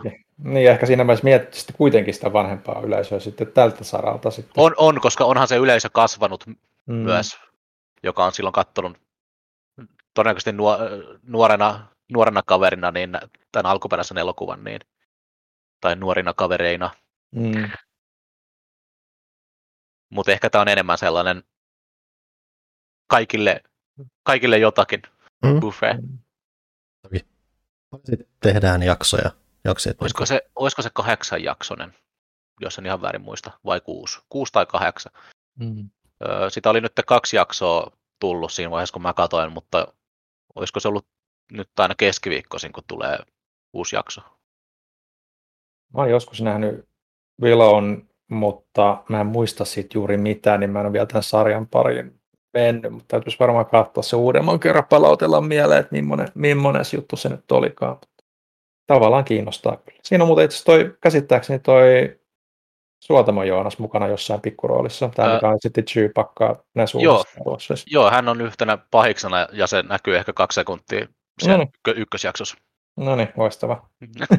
Vaan torille, torille kysymys. Torille vaan, joo. Kyllä mä muistin vaan, että mä näin jossain jutun. Hyvä, että Episodi- silläkin, silläkin piisaa duunia. Joo. Kyllä. Mitäs muuta? Jatkaanko mä vielä vai haluatteko te heittää jotain väliin? Tykitä vaan, jos ne on tolleen tiivistä settiä kuitenkin. Niin mulla, Joo. on, mulla on ehkä vähän pidempi avatari. En tiedä, Okei, katsotaan. okei, okei. Öö, mä katsoin vihdoin myös Otto-lapsi-elokuvan. Onko tuttu? Mm, Mikä sen, se on varmaan kuin englanninkielinen nimi. Öö, joo, Orphan. No ei sano mitään. Se on siis tämmöinen kauhuelokuva, jossa tota, öö, perhe adoptoi tämmöisen omituisen, omituisen uuden tyttären ja sitten tämä tytär alkaa terrorisoimaan, tai tämä uusi tytär niin alkaa terrorisoimaan tätä perhettä ja sitten nyt mä, mä spoilaan, koska tämä on ikivanha leffa jo. Niin, Mäkin tiedän sen twistin, vaikka mä en ole ikinä nähnyt sitä. Joo, ja mä en muuten voi puhua siitä kakkosleffasta, jos mä en spoilaa tätä. Eli se ei ole lapsi, vaan se on kolmekymppinen aikuinen nainen, joka vaan sairastaa sellaista sairautta, että se näyttää lapselta. Ja se menee aina terrorisoimaan perheitä, iskeäkseen niiden perheiden isät. Mm-hmm. niin tästä, Okei. Solid plan. no, no, no, can I blame her? tota, Jatka, jatka. Sitten tänä vuonna siitä tuli uusi leffa, joka on Preguel, jossa on tämä sama näyttelijä, joka oli silloin ekassa leffassa lapsi, niin näyttelee nyt tätä samaa hahmoa, mutta vielä nuorempana. Eli onko se nyt oikeasti lapsi sitten siinä? Se on, siis siinä ykkösessähän näyttelijä oli oikeasti lapsi. Mutta tässä nyt, se, on- nyt se on Onko aikuinen. se hahmolapsi? sitten- Sitten elämässä Ei, lapsi. ei, ei ole, se on yhä niin kuin aikuinen. Ja tämä ka- ja, jatko-osa, eli Preguel, alkaa sillä, kun hän pakenee mielisairaalasta, jossa hän on siis ollut jo aikuisena, mutta hän on siellä sen takia, että hän on erittäin vaarallinen ja hän aina esittää olevansa lapsi. ja tämä Orphan First Kill, niin tämä on paljon, paljon tota, hö, hö, höntsämpi kuin se ykkönen. Et se ykkönen on semmoinen su, suhteellisen isobudjettinen Warner, Warner Bros. kauhu, ja nyt tämä kakkonen on tämmöinen Musta tuntuu, että jos sulla on leffa tommonen, missä twisti on toi, niin sä voit ison osan siitä ajasta silleen semivakavasti toteuttaa se, mutta sitten kun sä lähdet jatko-osaan, niin siinä on jo vähän niin kuin, Niin, niinpä, niinpä. Niin tämä, tämä kakkonen onkin sitten slasher, in, tämmöinen indie slasher, ja tässä on kans hyvä plot twist, sitä mä en nyt spoilla, koska leffa on ihan tuore, niin mutta se on, tuo mielenkiintoisia elementtejä tähän, tähän tarinaan, ja se pää, päähenkilön lapsekkuus on saatu toteutettua yllättävän hyvin tähän elokuvaan, vaikka siinä ei ole käytetty mitään CGIta. Et toki, toki se ei näytä niin lapselta kuin siinä ekassa, jossa hän oli oikeasti nä- tämä näyttelijä lapsi, mutta yllättävän hyvin saatu toteutettua, että muutettu tämä reilu parikymppinen Isabel Furman, niin taas nuoreksi tai nuoren näköiseksi esteriksi. Kuulostaa oudolta. Voi mitään muuta sanoa. se, on, se voi olla vahvuus tai heikkous. ne. Kyllä, mutta mä katon, mä katon tämmöisiä outoja, outoja kauhuleffoja aina välillä. Mielestäni on kiva, että niitä tuodaan Suomeenkin. Toikin tuli, toi tuli Blu-raylla Suomessa toi jatko-osa. En olisi ikinä uskonut, että silleen tapahtuu. Mm, tänne Okei. tulee kauhuleffoja niin huonosti, että Mm, niinpä. häpeä. Ja varsinkin Blu-raylla. Niin jos yleensä jos tulee, niin tulee DVDllä. Sitten on, mulla on vielä yksi kauhuleffa tähän. Eli alkuperäinen Blair Witch Project. Mä vihdoin katsoin sen. Mm-hmm. Joo, Mm. todella tehokas leffa. Se kestää vaan reilu 80 minuuttia, mutta se on niin kuin Se ei voikaan Uima. kestää kauheasti, kauheasti pidempään siinä Niin. mitä se tekee. Niin, no toisaalta, toisaalta sitä olisi voinut vielä venyttää enemmän, mutta missä vaiheessa? Se on mun mielestä nyt ehkä, ehkä aika täydellinen paketti, mitä se, mitä se siinä on. Ja, öö, ihan huipputehokas. Mä rakastan sitä, että siinä ei näytetä sitä antagonistia, siinä jätetään paljon arvelun varaa.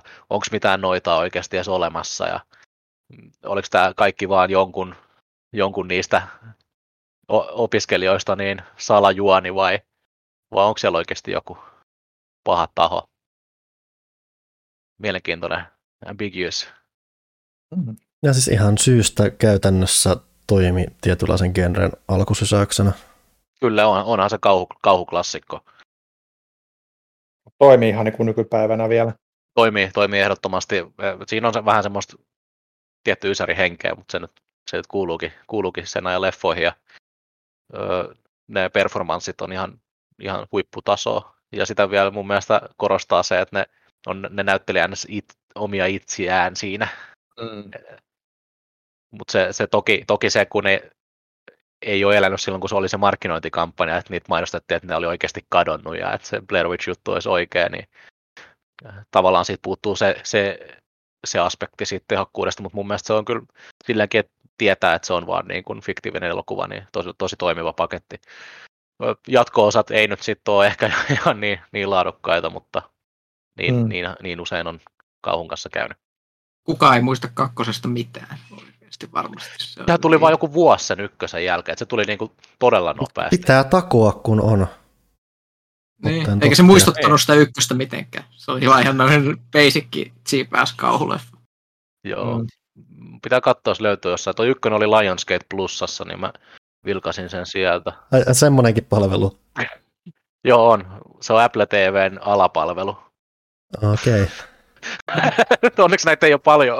Eihän näitä, näitä riitä yhtään mihinkään. On hyvä, että uniikki brändäys sen tämä kaikki.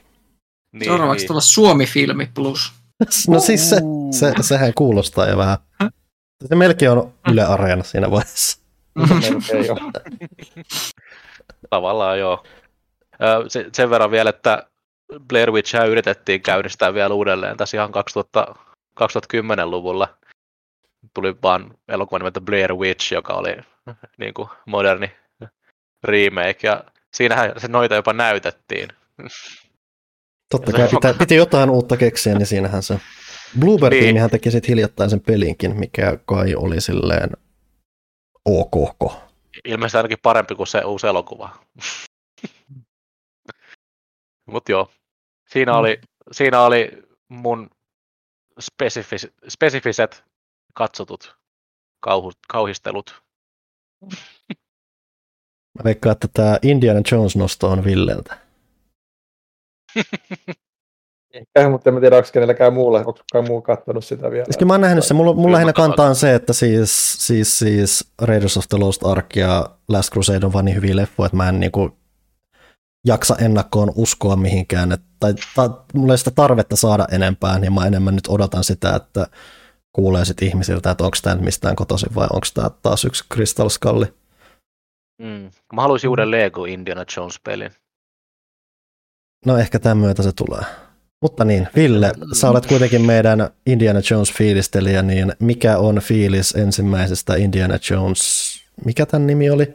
Dial of Destiny, onko se nyt sitten, mä en tiedä, onko se saamassa suomenkielistä nimeä, kun Suomen, kun mikään Star Wars ei Disneyn alla ole saanut suomenkielistä nimeä, niin vaikea sanoa. Mutta onko joku sitten kohtalon kellotaulu, kelloaika, joku, joku soitto, soitto kohtalolle. Kohtalon Kilauta, aika. aika Kilauta kohtalolle, Dial to the Destiny tai jotain vastaavaa. Lilledong, nonne. Mutta tota, aika tämmöinen, niin kuin, mä, mä, mä oon ollut miettinyt, että onko tämä nyt kuin tarpeen, ja sitten varsinkin kun alkoi kuulemaan niitä juttuja, että, että Spielberg ei edes itse ohjaa sitä, että James, vaikka James Mangold on niin kuin hyvin leffoja tehnyt, ja sen, uskoisin, että se pystyy niin kuin tekemään sen tunnelman ja otteen sit siihen, mikä siihen vaaditaan, niin kyllä mä vähän miettinyt, että onko tämä niin kuin kuinka oleellinen, varsinkin Mä en, mä, mä en vihannut kristallikalloa niin paljon kuin muut, ei se, ei se paras Indiana Jones ole, mutta ja siinä on paljon asioita, mitä mäkin muuttaisin nykypäivänä, mutta nyt kun sitä katsoi tuossa itse asiassa, kun tuli telkkarista, niin tuli tsekkailtua sitä vähän niin kuin vasemmalla silmällä, niin että no tämä nyt on yksi Indiana Jones muiden joukossa, ja se, se tietyllä tavalla niin kuin henkisesti. Mutta ei. Tota, on, se, on se parempi kuin Tuomion temppeli mun kirjoista. Tuomion temppeli on ihan niin kuin, ei, ei, ei. Mitä, mitä sä sanoit? Tuomion temppeli on Paras mun Indiana Jones elokuva. Indiana Jones elokuva. Mitä sä selität? niin, mutta mulla on kato, aina kato näiden kanssa suhteen väärä mielipide, joten ei siinä mm. sitten mitään uutta. Mutta siis, mä, kyllä mä, kun siinä, siinä oli enemmän sitä niin kuin Ridersin ja Last Crusadein niin kuin henkisyyttä jotenkin siinä trailerissa ainakin mulle. Toki siinä se, että on, on niin kuin natsit ja on nuorta India niin kuin deepfakeattuna, niin se varmasti vaikuttaa asiaan. Mutta jotenkin vaan just se, että, että onko tämä kuin tarpeen, ja kun Harrison itsekin on todennut, että, että ei hän oikein niin kuin, ole nähnyt aikaisemmin mitään syytä niin kuin palata välttämättä Indiana Jonesin rooliin, ja kun näkee, miten Lucasfilmi on Disneyn alla kohdellut Star Warsiakin ja Legacy-hahmoja, niin mulla on vähän se pelko, että, että tuleeko tämäkin niin kuin vähän niin sanotusti kusemaan muroihin. Mm, musta tuntuu, että Harrison Ford on nähnyt sen paycheckin, mitä Disney on hänelle taputellut ja todennut, että no, Pitää rahat vielä. Mm.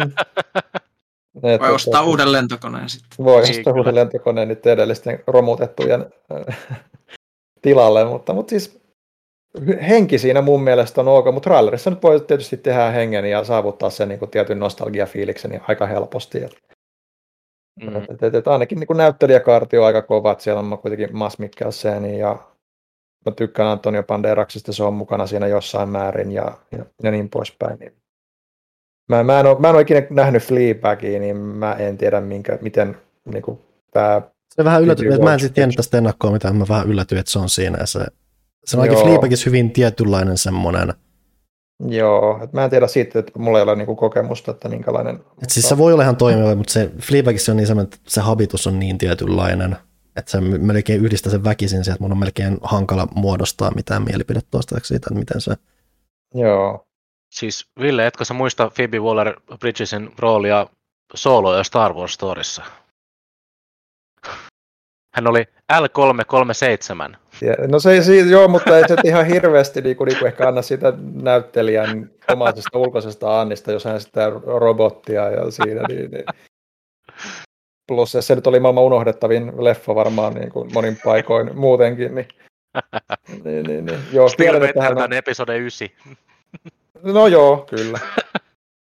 mutta tota, ei siitä ehkä niinku sen pohjalta niinku pysty sanomaan hirveästi mitään, mutta tota, toivon mukaan se on sitten ihan katsottava, että niinku odottava ehkä fiilis, että kyllä mä niinku Indiana Jonesissa noita tuommoiset seikkailuelokuvia ei ole modernit kun tekee, niin niissä aina tuntuu puuttuvan joku semmoinen tietynlainen niin kuin ote, että miksei tunnu niin kuin semmoisen tietyllä tavalla uskottavalta ja tietyllä tavalla viihdyttävältä, kuten Indiana Jones, vaikka ne katsoo nykypäivänä, niin niistä tuntuu, että se on semmoinen tietynlainen ajattomuus. Niin siis niissä on, kun ne, tai siis se on se aika, jolloin ne tehtiin, se tyyli, se kaikki, mm. se oli hyvin semmoinen spesiaali. Mun jotenkin, niin tostakin se nautti silleen modernin tekniikoin tehdyltä toi trailerit mm. paikkoon, niin se vaan tuntui väärältä. Et siinä pitää olla semmoinen Joo. tietynlainen ajan lainausmerkeissä rosoisuus, mikä kuitenkin siis ei ole mikään rosoisuus, mutta siinä on semmoinen tietynlainen vaan näkö, näkö, näkö ja muu, mikä, mikä tulee siitä ajasta itsestään ja mitä on loppujen lopuksi varmaan aika hankalakin jäljitellä. Joo, kyllä vähän semmoinen liipattu olo siitä mm. tuli. Niin kuin, että, että, että, mutta saa nyt nähdä, että, että onhan tuossa nyt jonkun verran niin kuin ollut, mä en ole mitään juonispoilereita ja hirveästi mitään tuommoisia mä oon yrittänyt vältellä, mutta ilmeisesti siellä nyt oli joku, mä en tiedä pitikö se sitten paikkansa loppujen lopuksi, mutta niin kuin joku koenäytäntö ja se oli saanut hirveän vastaanoton ja bla bla bla, mutta näistä nyt ikinä tiedä, jokaisestahan noista tulee vastaavaa, mutta toivon, että se on hyvä, koska kyllä mä tykkään, että tuommoisia elokuvia voisi, niin kuin kepeitä seikkailuelokuvia pitäisi olla enemmän. Hmm. Niistä puheen ollen, näetkö samana päivänä julkaistun Guardians of the Galaxy Vol 3 trailerin? En. En katsonut sitä, mutta katsoin Guardians of the Galaxy Holiday Special. Se on muuten hauska.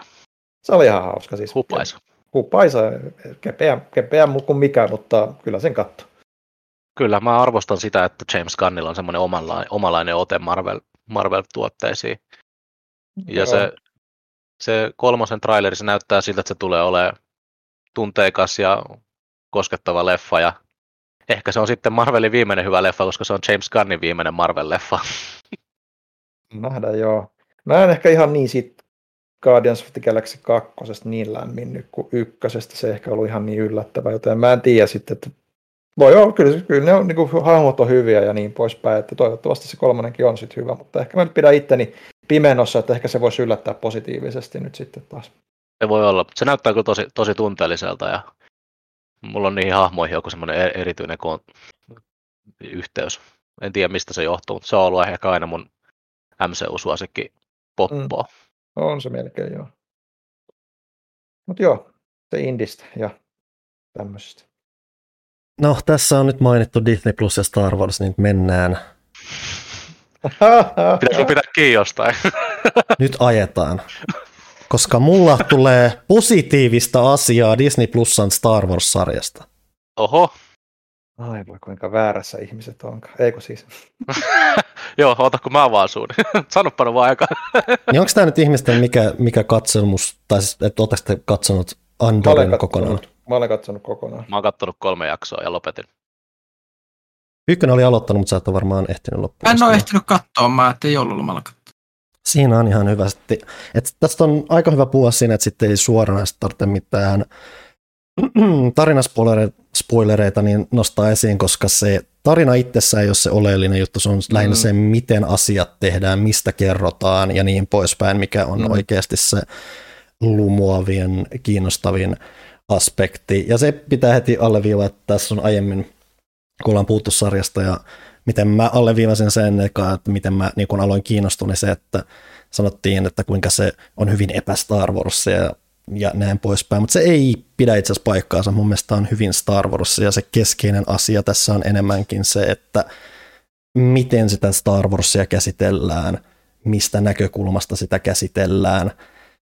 Yksi oleellisimpia juttuja on vähän niin kuin mitä itse asiassa toi Pyykkönen petas vähän tuon Dark Tidein suhteen äsken. Eli Tämä on nimenomaan nyt tämmöinen isompi Star Wars, näkyvämpi Star Wars-kokonaisuus, joka nimenomaan ei hypi semmoisten myyttisten sankarihahmojen ympärillä, mm. vaan se nimenomaan, että tämä on siis sarja vallankäytöstä ja sen vaikutuksesta yhteisöön ja yksilöihin, ja nimenomaan hyvin niin kuin semmoisella ihmisläheisellä tavalla. Niin kuin, tässä sarjasta kertoo jotain, että niin kuin Tony Kilroy, se, joka on niin kuin, käytännössä tämän sarjan vetäjä, on muun perustellut sitä, että tässä on hirveästi alieneita mukana, koska mm. ne olisi tuonut ihan oman niin kuin, poliittisen aspektinsa sinne. Ja tässä on jo niin paljon itsessään niin kuin niiden ihmisten käsittelyssä ja muissa, mikä kertoo jo siitä, miten, niin kuin, as, miten niin kuin asioihin syvennytään hyvin tietyllä tavalla. Ja paikan mä ymmärrän, että siis, mä siis ehdottomasti ymmärrän sen, että Ylipäänsä niin häräaspekti tässä on ollut se, että silloin kun mä kuulin tästä sarjasta ekan kerran, että ai tämä joku Rogue Onein random jätkä saa oman sarjansa, ha, kaikki nyt saa jonkun oman sarjansa, niin kiinnostus on ollut mm-hmm. ihan nollassa ja muuta. Mutta niin kuin se, se niin kuin, Mä tiedän, onko se lopulta melkein ollut se, että se on jopa vapauttanut tämän projektin jotenkin, koska tämän katsominen varsinkin Obi-Wanin jälkeen on ollut häkellyttävän erikoiska, koska tämä on uskomattoman hyvän näköinen, sanotaan uskomattoman hyvin kirjoitettu, sanotaan uskomat... No, Obi-Wan oli ihan kohkaasti näytelty, mutta siis ihan kohta, no. Tämä, tässä on, Andorissa oli käsittääkseni niin kuin enemmän leffatason budjetti. Joo, siis se, nä, siis se näkee, että tämä on, niin kuin, tämä on niin kuin ihan selvästi toisenlainen. Niin kun mä olisin odot, niin kuin, kun kuulee, että tulee tämmöisiä projekteja, että joo, obi joku Andor, niin mun oletus on aina se, että joo, Andor on se sivujuttu, mikä heitetään siellä, mutta Andorissa on oikein, siis siinä näkyy ja tuntuu ja kuuluu, että nyt on pudua käytetty. Mm. Ja, ja varmasti niin kuin, että siis tämä on osin ollut kahtiakoinen niin kuin ihmisille, että jotkut ei tykkää, koska monille Star Wars on sitä, että hei nyt avaruus seikkailla ja siellä on niitä mm. myyttisempiä juttuja. Tämä on nimenomaan... Toimintaa joka jaksossa. Ja... Joo, ja että kun tämä, tämä on nimenomaan sitä niin kuin ihmisiä, tämä on nimenomaan just sitä vallankäyttöä, sen byrokraattisia askeleita, jotka oikeasti vaikuttaa asioihin, joilla on joita rakennetaan hyvin tietyllä tavalla tietyistä syistä.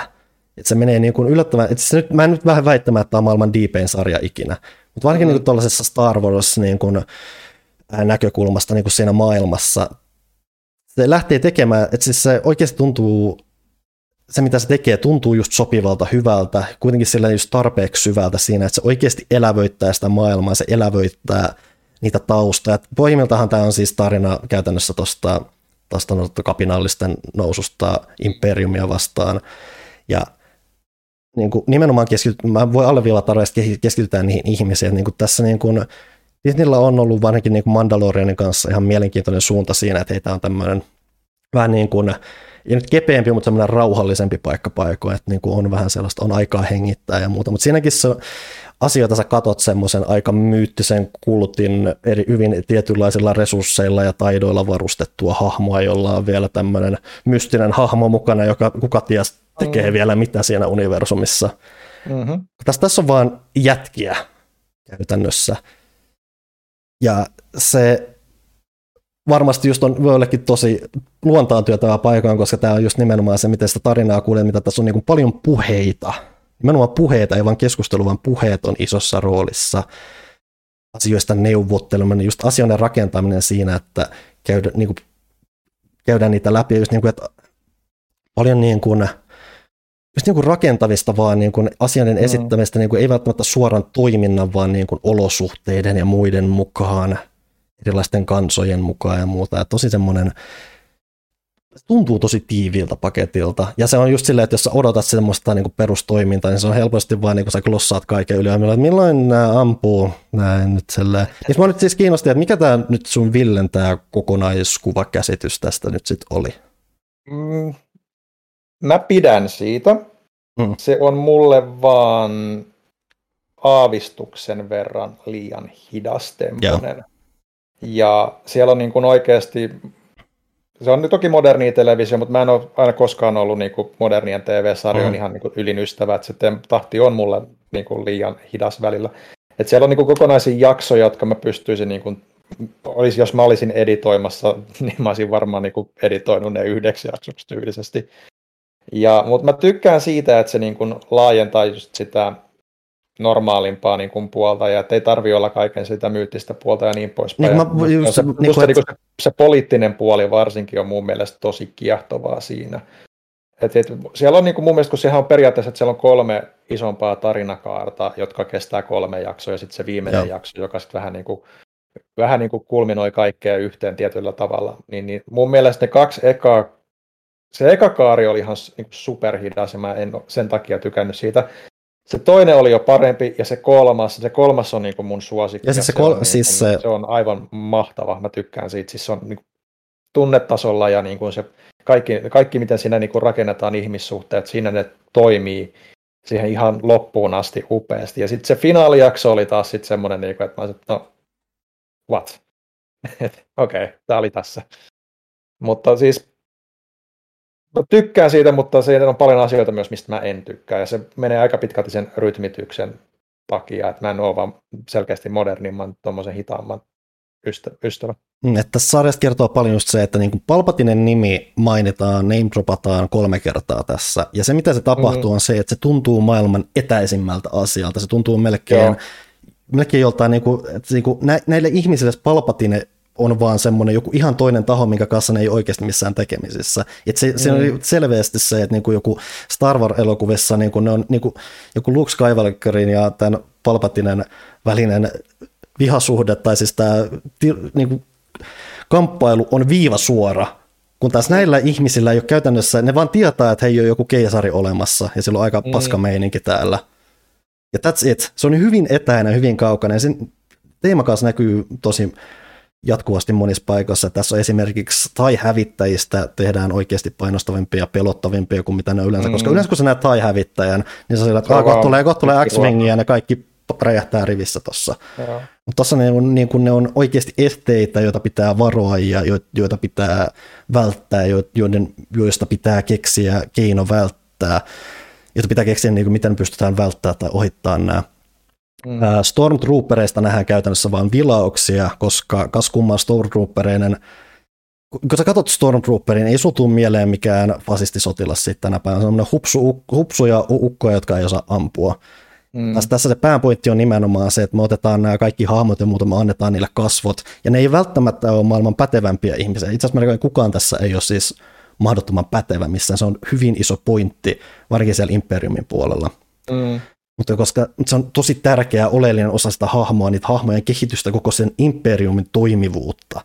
Mm, mm. On tosiaan, että niin kuin, mikä tavallaan tekee sitten kiehtomaan, että varsinkin jos ne kaksi keskeistä imperiumin hahmoa, niin on vaan mm. se, miten ne esitetään, on jo itsessään tosi jännä, että siinä on varsinkin, varsinkin tämä naispuolen, tämä CIA-vastine-osaston edustaja, mm. joka siis lähdetään rakentamaan sen sillä, että sä tavallaan alat kannustamaan sitä, että hei, tämä, niin kuin, tämä on aika tämmöinen, että hei, asiat tai saa asiat tehtyä, se selvästi pystyy näkemään asioita, mitä nämä muut vanhemmat konservatiivisemmat vanhat papat täällä, jotka lähinnä on täällä nostamassa palkkatsekkejä ja muuta tekee. Mutta sitten siinä on vaan se, että ajan myötä sä myös tiedostat sen aika nopeasti, että niin, että koska tämä on tehokkaampi kuin kukaan mun mielestä, tämä on itse asiassa varmaan potentiaalisesti pahin hirviö, pahempi hirviö kuin kukaan näistä jätkistä. Mm-hmm.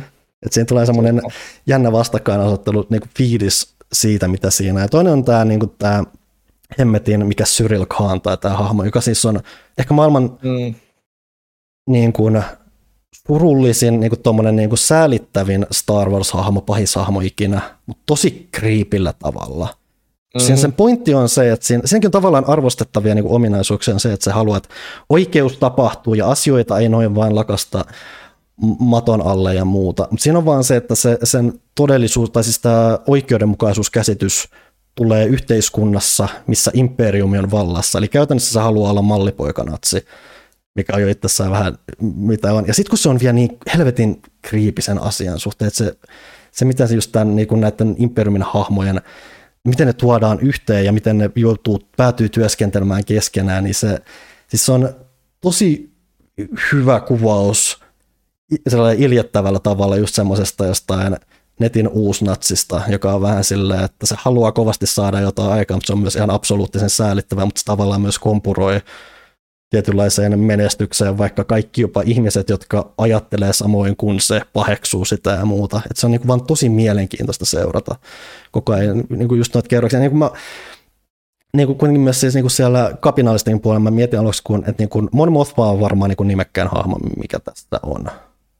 No joo, lega, lega, ainoa Legacy-hahmo oikeastaan, mikä Joka on, on. ja se oli mulle aluksi pettymys tähän, miksi nämä tuo tämmöistä tähän tai muuta, mutta silläkin on niinku se on kokonaan oma dilemmansa, että siinä on kuin koko tämä juttu, että kuinka se on niinku korkeammassa poliittisessa asemassa ja mitä se tarkoittaa tämän koko kapinallisjutun puolella. Kun yleensä koko kapinallisjuttu on se, ja kaikki tässä osoitus on just se, että siellä kapinallisessakin ne ei ole yhtenäisiä.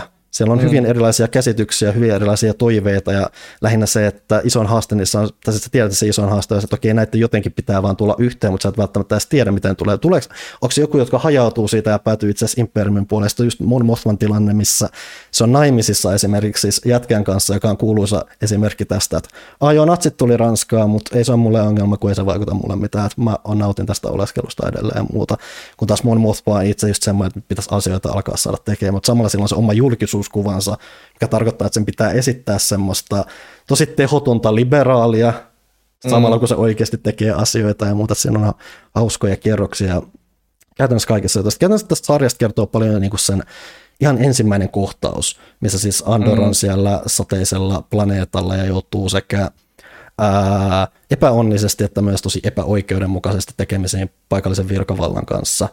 Ja se, Mm. mikä siis johtaa kohtaukseen, mikä niin kuin on nähty varmaan miljoonissa sarjoissa ja muuta tietyllä tavalla on se, että okei, että sankari kävelee pimeällä kadulla, sieltä tulee kaksi epäilyttävää tai semmoista uhkaavaa persoonaa. Yleensä näitä kohtauksia käytetään hyödyksi siinä, että okei, nyt me näytetään, miten badass tämä meidän hahmo on, kun se vaan pieksee nää tästä ihan kun ei mitään jatkaa vaan matkaa. Mutta Andor ei tee sitä, vaan se joutuu tekemisiin näiden poliisien kanssa, jotka siis on, niillä on niin hu- huomio kuin vallankäyttöön liittyviä näkemyksiä itsestään, mitkä on vähän ongelma, se on myös vähän väärässä paikassa, missä niiden pitäisi olla. Ja johtaa siihen, että siihen tulee periaatteessa se tilanne, missä Andor tiedostaa, että okei, mun pitää vetää ainakin vetää niitä vähän turpaa ja juosta karkuun, että mä pääsen pois tästä tilanteesta, koska muuten on mun ikävämpiä asioita. Mitä tapahtuu on se, että se, mä en edes varma, miten se tämä tapahtuu, mutta se joko, Andor joko lyö yhtä niistä poliiseja huonosti tai se kaatuu huonosti, ja se jätkä Mm. vaan kuolee.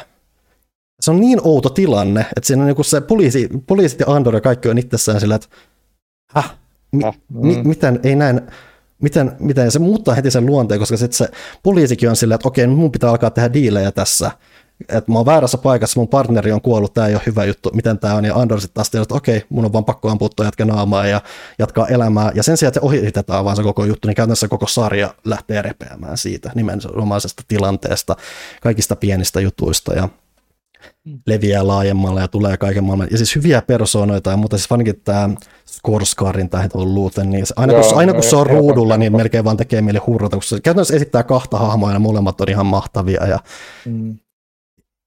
Siis huikea sarja. Siis oikeasti mä sanon, niin, niin kuin, siis parasta Star Warsia, niin tuommoista niin kuin isomman luokan Star Warsia, ja sitten just varmaan mielenkiintoisesti just varmaan joku Knights of the Old, Old Republicin tai melkeinpä jopa niin kuin Imperiumin vastaisku, niin mä oon siis ollut ihan uskomattoman messissä tässä. Siis ihan helvetin puolensa vetävä juttu. Eli se hitaus on välillä juttu ja varsinkin se, että niin suurin hankaluus on se, että sen sarjan huippu on just siinä kolmannessa tarinakaaressa. Jep. Mikä siis ase, se, se, et siis siinä lopussa, niin kun, kun siinä on, sehän mikä tässä on, että tästä tehdään kaksi kautta. Että se, Mm. et siinä vikalla jaksolla on pointtiinsa muukin kuin, että se jatkaa eteenpäin, mutta se vaan tuntuu niin pieneltä verrattuna siihen just siihen kolmanteen arkkiin, joka on niin hyvin rakennettu. Siinä on, Joo. siinä on niin hyvät hahmot, se asetelma vaan on niin helvetin kiehtova. Plus nyt menemättä spoilaamatta mitenkään siitä loppupuoliskolta mitään, mutta ne, ne rakentaa niin kuin suullisesti tiettyä juttua siinä, mikä myös niin kuin vähän jää niin kuin Joo, silleen, mahdollista. jaa. Et, et, et. Se, se mua niin kuin häiritsi tosi paljon, että ne rakensi suullisesti ja sitten se niin kuin myös, myös hoitu osittain ehkä sillä vissiin, että, että, sille, että mikäs tämä nyt oli tämä Et joo, siinä et, on tiettyjä semmoisia epätasaisuuksia, mutta joo, mulle, mu- mä tykkään kyllä kanssa, mutta siis mulle se isoin ongelma on se rytmi ihan puhtaasti. ja et siihen pitää tiedostaa suhtautua hyvin tietyllä tavalla, että jos sä lähet just silleen, että okei, tämä on niinku Rogue One osa, let's go, ja sitten että öö, nämä jätkät puhuu ja juonittelee hyvin spesifisellä yksityiskohtaisella byrokraattisella tavalla. What? Mm. Et siis, se, mitä niinku tuossa niinku itse mietti niinku jälkeenpäin, että ehkä näiden monien sarjojen, niinku, mitä jengi odottaa niiltä, niin on se ongelma se, että ne on nimetty tiettyjen hahmojen mukaan mm. tai tiettyjen ryhmien mukaan Disney-aikakaudella. Kun taas kun miettii jotain Clone Warsia ja Rebels, jotka on toki animaatiosarjoja, mutta kun ne ei ole sidottu mitenkään yhteen hahmoon, niin sä saat niitä niin kuin yhden kautta kolmen jakson tarinakaaria eri hahmoilla tosi paljon, ja ne py- niin tukee toisiaan. Et se on niin kuin antologiameininki ehkä enemmän. Ja, ja tietyllä tavalla nyt, kun nämä on niin kuin sidottu jokainen niin kuin omiin hahmoihin, niin se niin kuin tietyllä tavalla niin kuin pakottaa käyttämään hahmoja jaksoissa, missä ne ei ole välttämättä edes niin kuin oleellisiakaan kovin paljon, niin mitä mun mielestä niin kuin Andorissa on ehkä jonkun verran.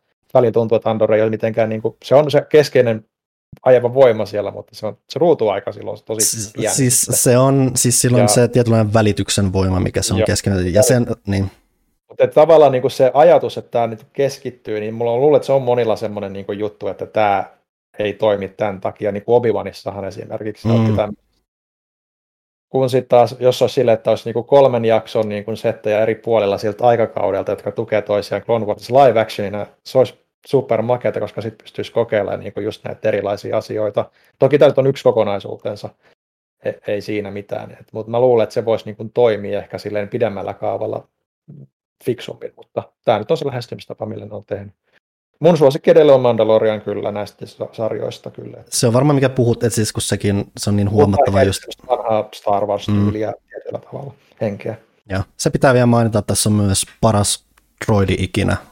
P2 ne on sanonutkin, että se on mallin, että se on suunniteltu niin tommosen vanhan tommosen ikääntyneen koiran mukaan, ja se on ihan täydellisesti tehty. Siis se on niin kuin, aina, kun, aina kun B2 ei ole iloinen, niin mullakin tulee suru puseroa, ja se on, Mm. oi B2.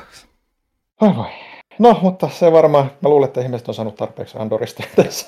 Mä, mä voin sanoa vielä sen verran, että se ei vaikuttanut huonolta, mutta mu, mä en vaan pysty katsoa enää mitään Star Warsia, mikä ei ole elokuva. I've had enough. No, mu- mu- mulla oli se tilanne, että mä luulen, että mä en voi katsoa mitään Star Warsia enää ikinä koskaan. Mm. Sen takia mä, niin kuin, mulla meni pitkään, kun mä pääsin tähän mukaan. Sitten mä aloin kuulla niin kuin supina, että mitä tämä on. Ja sitten mä aloin katsomaan, ja sitten oli, että ui vitsi, tämä itse asiassa et edelleen nyt niin kuin, niin kuin leffat ja muut nyt kiinnostaa varmaan vähiten tässä vaiheessa. Nyt niin kuin Mm. kiinnostaa, ei niin kuin ylipäänsä ei välttämättä niin kuin kokonaisuus muuten, mutta siis niin kuin muut Star Wars-sarjat kiinnostaa pätkääkään, varsinkin jos ne on sitä isompaa kaavaa. Mä nyt tiedän kuitenkin, että Andorista tulee vielä se toinen kausi, joka on rakenteellisesti kai vähän erilainen siinä, että siinä hypitään enemmän ajassa, että nähdä, mitä se tekee. Mulla on ainakin enemmän luottoja odotuksia siihen siinä määrin, että mä oikeasti, mua kiinnostaa nähdä, mitä ne tekee. Koska kun on kaikkien noita hahmojen kanssa, niitä, että esimerkiksi jos ne Imperiumin hahmot, niitä käytännössä vasta rakennetaan, että niillä todennäköisesti tehdään vielä jotain todella häröä. Haluan nähdä, mitä sen tapahtuu. Odottava aika on pitkä. A, niin, ainakin mä sain jotain odotettavaa sitä ennen. Tossa on kuitenkin, Mm. se, mikä melkein paras, mikä tuossa on oikeasti, että sen tuntuu, että mulla on ollut sulateltavaa siinä. Että se ei ole ollut vaan semmoinen, että okei, se oli nyt ohjaa, mä en enää ajattele sitä, vaan se on, ollut niin kuin, se on jäänyt mieleen ja mä oon niin innokkaana lähtenyt kuuntelemaan niin, tai lukemaan siitä ja kuuntelemaan podcasteja siitä tai muuta. Että se on oikeasti ollut sarja, joka on oikeasti niin kuin innostanut mua, mikä on hyvin harvinaista tänä päivänä, kun yleensä se on vaan semmoista, että okei, nyt mä bingeaan tämän jutun ja sitten mä koitan keksiä jotain muuta. Nyt mä tiedän, miltä teistä tuntuu, kun mä fanitan Marvelia. Mutta mut mä, mä en vaan voi sille mitään. Mä en ole tykännyt Star Warsista enää episodi 9 jälkeen, mutta ehkä Ryan Johnsonin trilogia vielä pelastaa sen. katsotaan, katsotaan. Ei, se, se ei tule tapahtumaan ikinä. Onhan se vielä vireillä. Niinhän ne sanoo. Anyway, ihmiset, jos tämä yhtään herätti kiinnostuksen, katsokaa Andoria. Se on oikeasti hyvää shittiä. Mutta, oliko siinä katsottu? Siinähän ne taisi olla. Oho. Tuli jo sen verran pitkästi, että eiköhän siirrytä kysymyksiin. No niin, otetaanko tauko tähän väliin, sitä saadaan vähän mainostakin sinne väliin. Let's do it. No niin.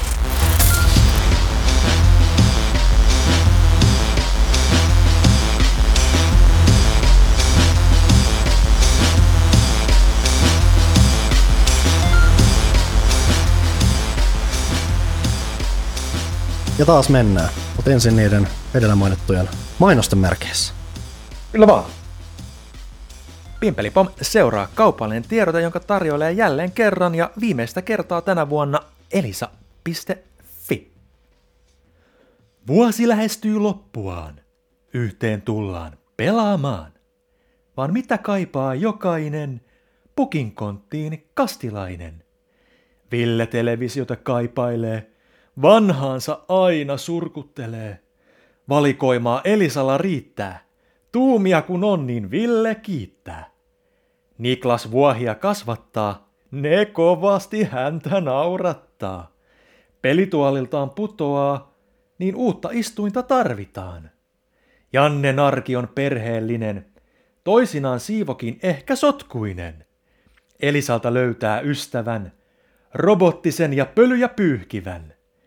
Panu ei polje paikoillaan, aina luonto kohteenaan. Alle pyörä uskollinen, löytyy Elisalta myös sähköinen. Kaikki joulun viihdeelektroniikka ei ole Elisalle problematiikka. Valoa viihdettä ja rauhaa vaan Elisan tontut toivottaa. Pimpeli pom, kaupalliset tiedotteet ovat tältä erää päättyneet tähän. No niin, kysytään pelaajalta. Meiltä. Niin. Me ollaan pelaajia. Meillä. Me ollaan varmaan, mä oon pelannut pelejä. Joo, Mm. kyllä. Joo. Mm. Mm, mm, mm. Tekee, tekee järkeä. Öö, mä voisin aloittaa täältä pelaaja Fin puolelta, koska se mulla tässä nyt on auki kätevästi, niin täältähän löytyy ensimmäisenä Lordi, joka kirjoittaa kolme kysymystä ja niistä ensimmäinen on.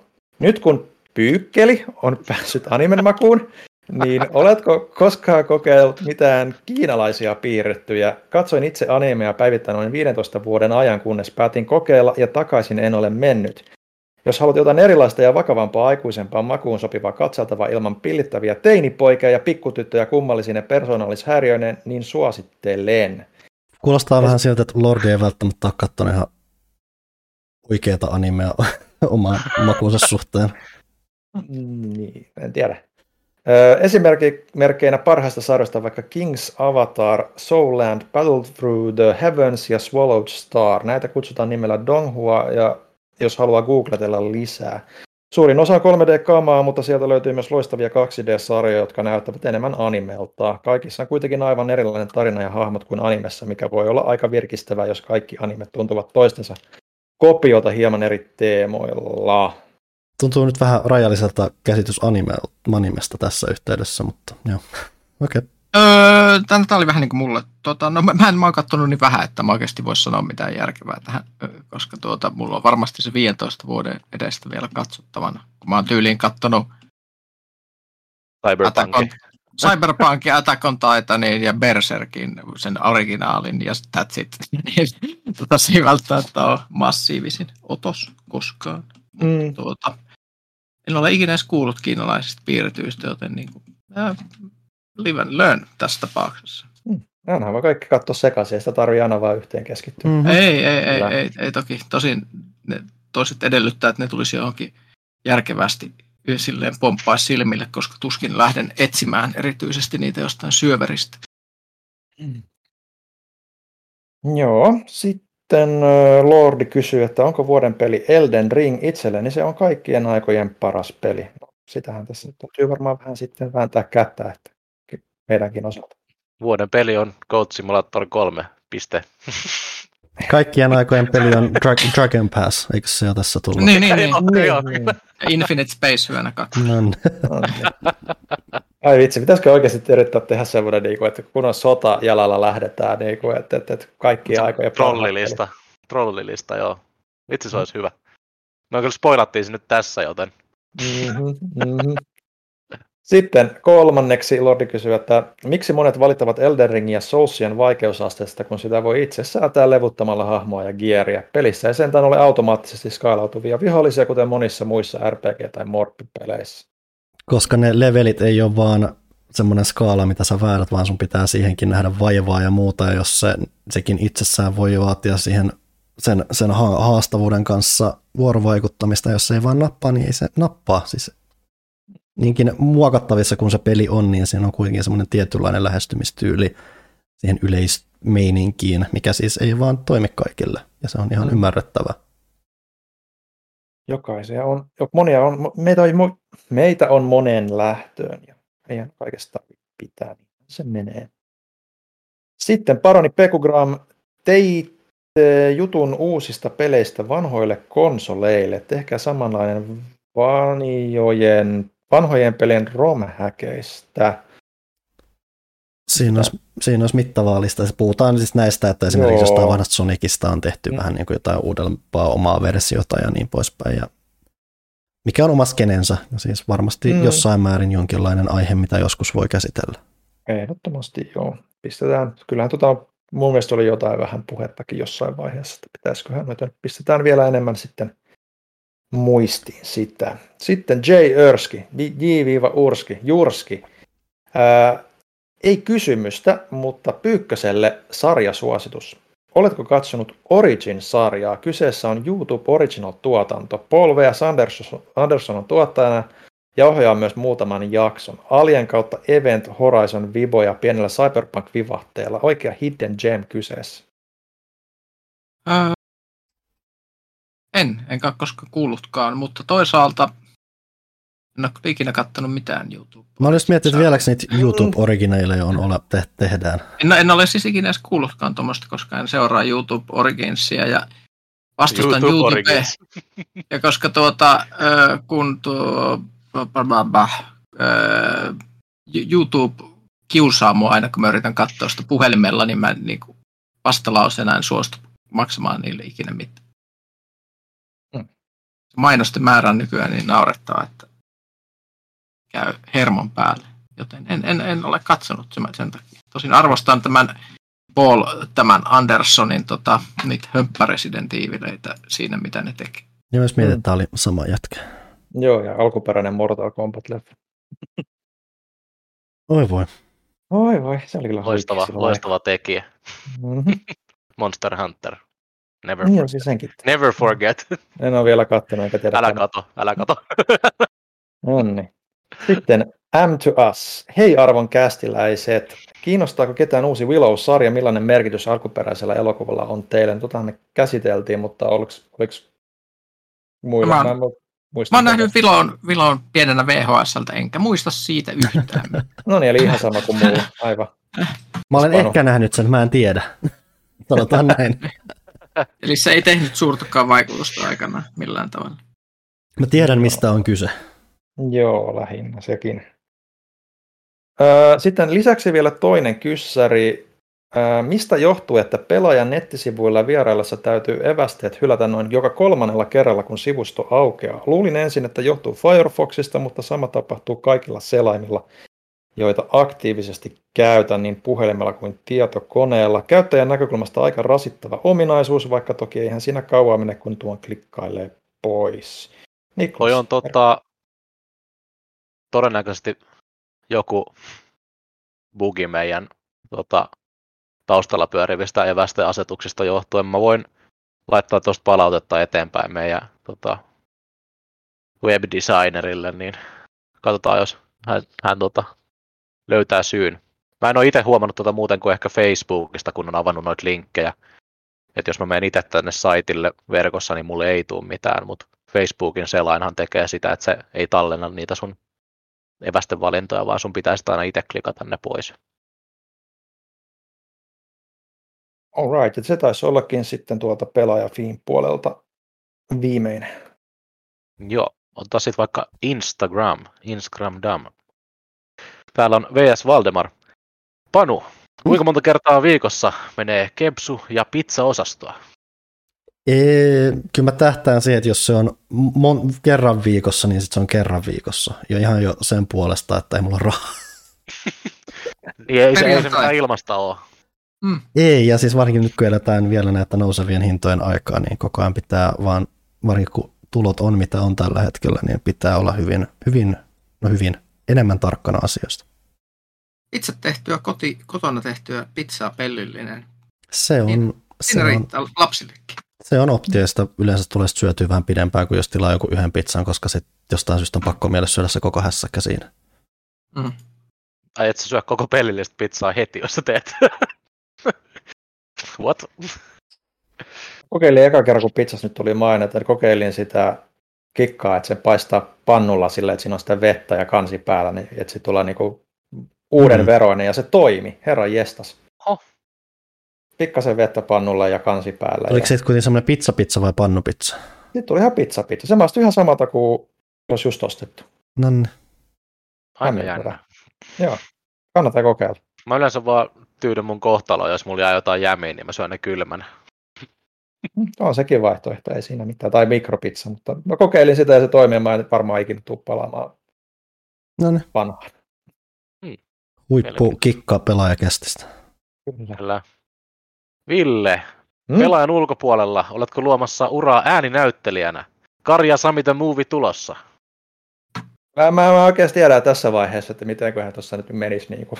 Kuka, kuka omistaa oikeudet Karin ja Samiin? niin, niin. Whole Town Oy. Täytyy tota, en, en, en, tiedä, eihän tämä kuin tämmöistä hölmöä meininkiä, eihän tuossa mitään niin kuin, kuten kuuntel, joskus kun joutuu editoidessa kuuntelemaan niitä, niitä pätkiä itse, niin se joutuu kuuntelemaan semmoinen pieni myötähäpeä ja ei siinä niin näyttelijätaitoja ole yhtään, joten en mä usko, että siitä mitään syntyisi, vaikka yrittäisikin. Hmm. Traagista. Mm. Mitä, mitä missataankaan ilmasta elokuvaa. Niinpä. Pyykkönen, kirjat vai pelit, jos olisi pakko valita?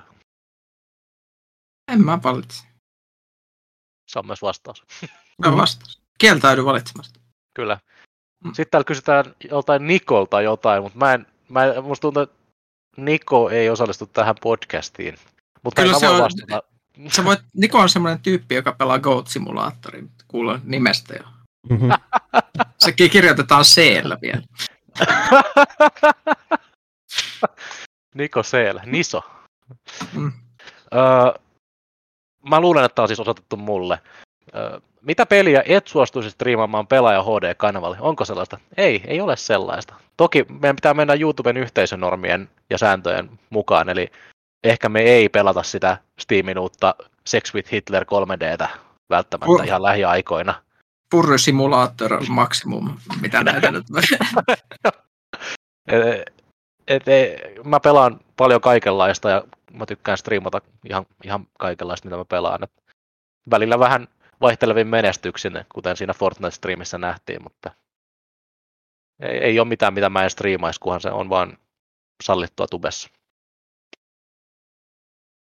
Sitten Discord. Insane One kysyy, mitä pelit merkitsevät teille? Joillekin rahaa, mutta muuta. Mitä saatte pelaamisesta? Onko se vain viihdettä?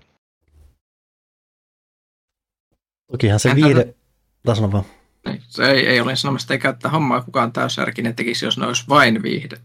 Niin, että siis viihde on osa sitä, mutta paljonhan tässä on myös sitä, että ainakin niin kuin, niin kuin käytännössä monissa viihdetuotteissa, niin se mahdollisuus ilmasta ja kokea luovuutta erilaisilla asioilla on varmaan melkein se kiehtovin juttu, että asioita voidaan tehdä eri tavoilla ja niitä voidaan sitten sen myötä kokea eri tavoilla. Se on sen myötä tykkään kokeilla hyvin erilaisia pelejä varsinkin, koska on jännä nähdä, mitä ihmiset keksii työkaluilla, mitä on käsissä, käsissä ideoita, mitä on olemassa ja ehkä jopa löytää jotain uusia keinoja ilmasta jotain tai muuta, niin se, käytännössä se luovuuden ilmaisu, luovuuden imaisu niistä tuotteista, niin se on ehkä se kiehtovin aspekti. Mm. Joo. Mulla on ehkä se, että mä teen, teen niin paljon työhommia ja katon vaikka leffoja ja pelaan pelejä niin paljon töiden takia, että jos mulla on vapaa-aikaa, niin mä en, mä en halua tehdä kumpaakaan, vaan mä haluan vaan nukkua sohvalla. Eli mm. oh, kyllä mä niin kun, sanoisin, että kyllä pelit on mulle muutakin kuin vaan rahaa tai viihdettä, mutta välillä pitää priorisoida asioita. Mm. Rahaa, viihdettä, niin mä sanoisin ehkä enemmän, niin kuin, että, että se on vaan niin kuin elämäntapa, ää, joka, josta niin kuin saan onnistumisen tunteita, epäonnistumisen tunteita, tunteita ylipäätään.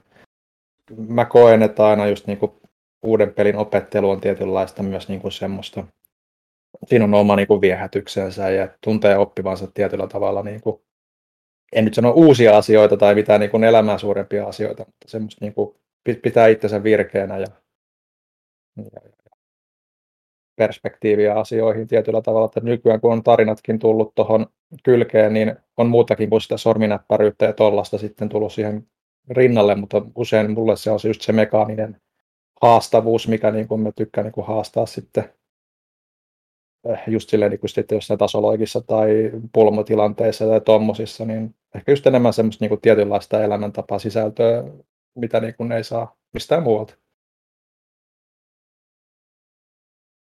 Seuraavaksi Stufilta tulee parikin kyssäriä. Mm. Kysymys yksi.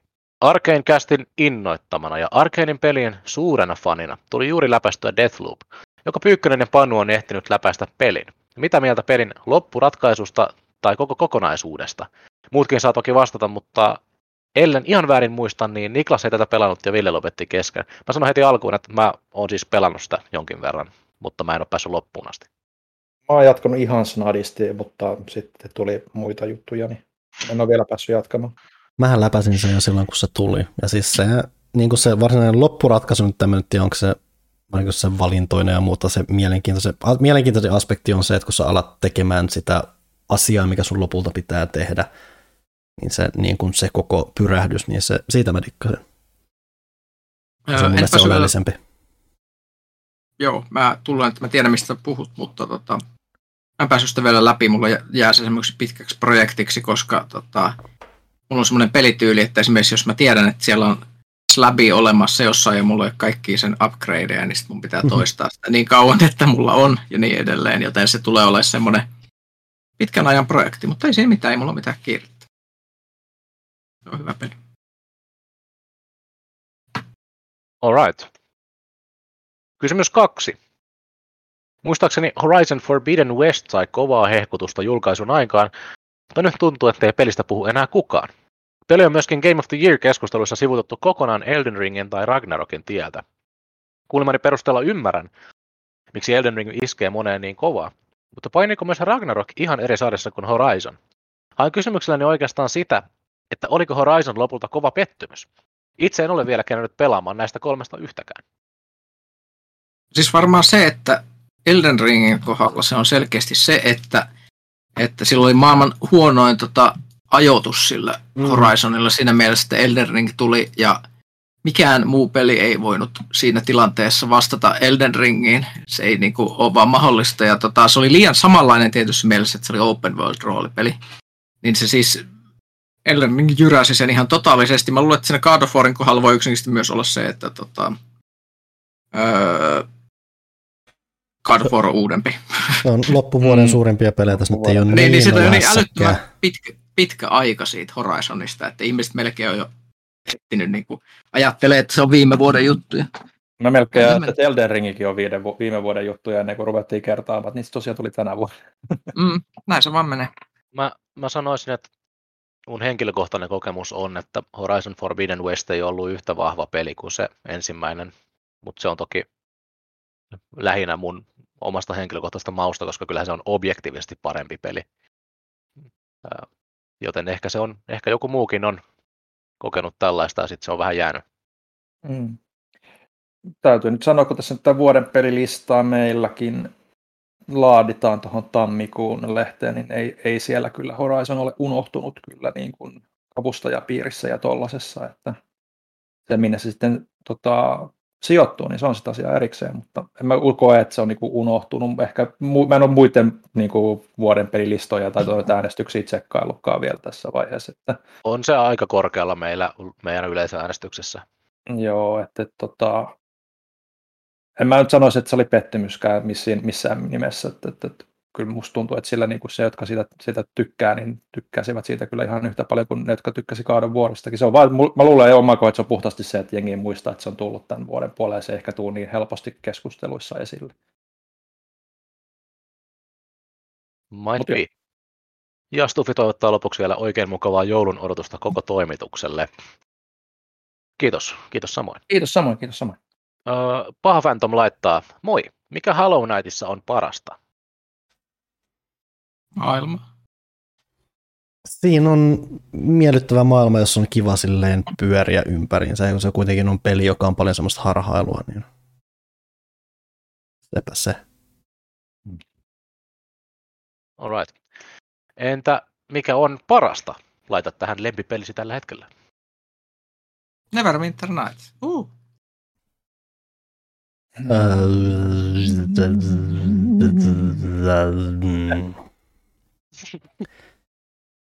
Tällä, tällä hetkellä. Tällä hetkellä pelattavista peleistä, just nyt tällä hetkellä pelattavista peleistä, mikään ei ole niin kuin parasta, niin kuin, mutta ihan ok. Sanotaan nyt näin. Se on vähän niin, että ehkä mä nyt sanon sen Pentimentin, mutta mä en tiedä täysin, miten se menee, mutta meno on lupaava. Mä sanon Goat Simulator 3.